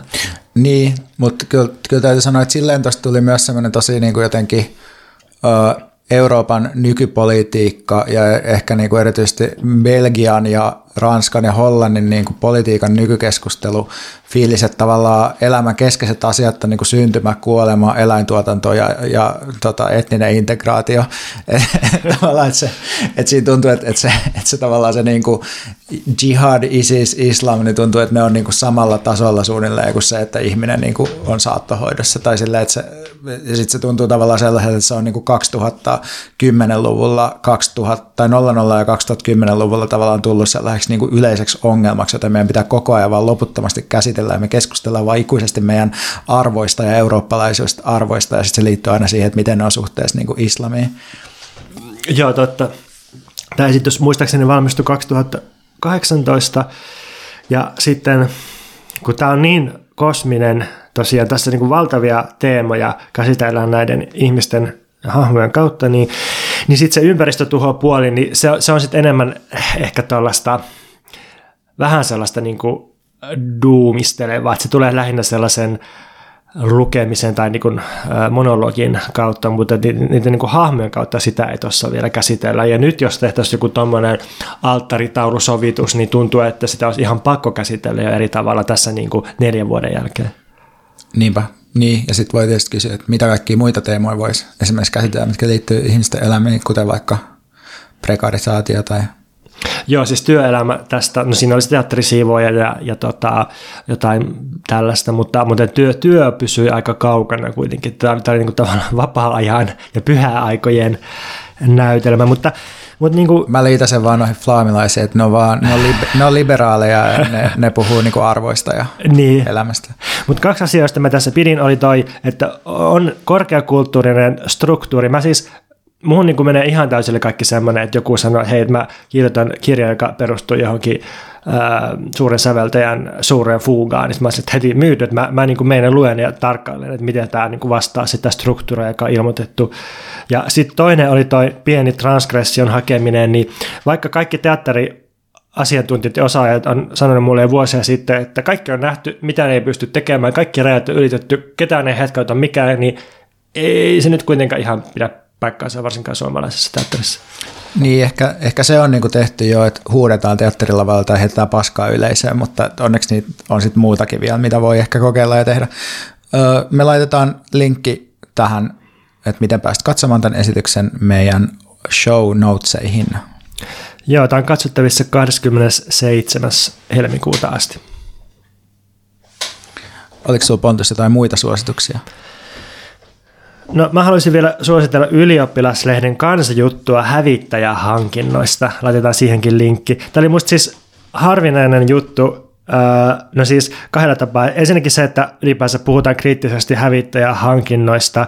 Ja se jotenkin tämä, että et se ristiriita taas siinä, että kun jotenkin semmoinen Hesarin toimittaja käsitys yhteiskunnasta on se, että meillä on jotenkin demokraattisessa yhteiskunnassa ja poliitikot heijastaa kansantuntoja ja näin, niin sitten tässä sitertaan kyselyä, jonka mukaan 40 prosenttia suomalaisista olisi halunnut pienentää hävittäjähankintoja tai luopua siitä kokonaan. Yhtä moni kannatti hävittäjähankintojen nykyistä laajuutta. Viidesosa vastaajista ei osannut ottaa kantaa. Niin tämä on ihan erilainen hajauma kuin mitä sitten hallituspolitiikassa, jossa kaikki poliitikot yksimielisesti sitoutuivat näihin kymmenien miljardien eurojen hävittäjähankintoihin. Ja sitten vielä ilahduttavampaa tässä jutussa on se, että miten käsitellään sitä, että puolustusvoimat aktiivisesti militarisoi suomalaisten arkea, jopa lapsuutta. Siis just käsitellään aseyhtiöiden hävittäjämarkkinointivideoita ja sitä, että lasten jalkapalloturnauksen aulaan tuodaan puolustusvoimien lentokonesimulaattori tai että lapsia viedään kaivopuistoon katsomaan hävittäjien lentelyä tai lapsille jaetaan Lockheed Martinin lippalakkeja. Ja tota, tässä haastatellaan Jyväskylän yliopiston tutkijatohtori Noora Kotilaista, jonka mukaan Suomi on kulttuurisesti ja poliittisesti katsottuna melko militaristinen valtio, ja militarismin kriittinen tutkimus aiheuttaa usein kiusaantumista ja ärsyyntymistä ja toisinaan myös vaiennuspyrkimyksiä. Ja just tämmöinen kertoo siitä, että tällaiselle tutkimukselle olisi tosiaankin tarvetta. Ja nyt tämä, tota, siis tämä toinen niin kuin riemastuttava asia on sisällön lisäksi tässä on mun mielestä tämä lehden kuvitus, tai sitä jutun kuvitus, koska tässä on ideana, että no, uusien hävittäjien elinkaarikustannukset ulottuu 2060-luvulle, ja ylioppilaslehti pyysi silloisia tulevia aikuisia, eli nykyisiä lapsia esittämään näkemyksensä asekaupasta. Ja sitten tässä on tällaisia kuvia, niin kuin, että hävittäjä syöksyy hävittämään mikkihiirtä.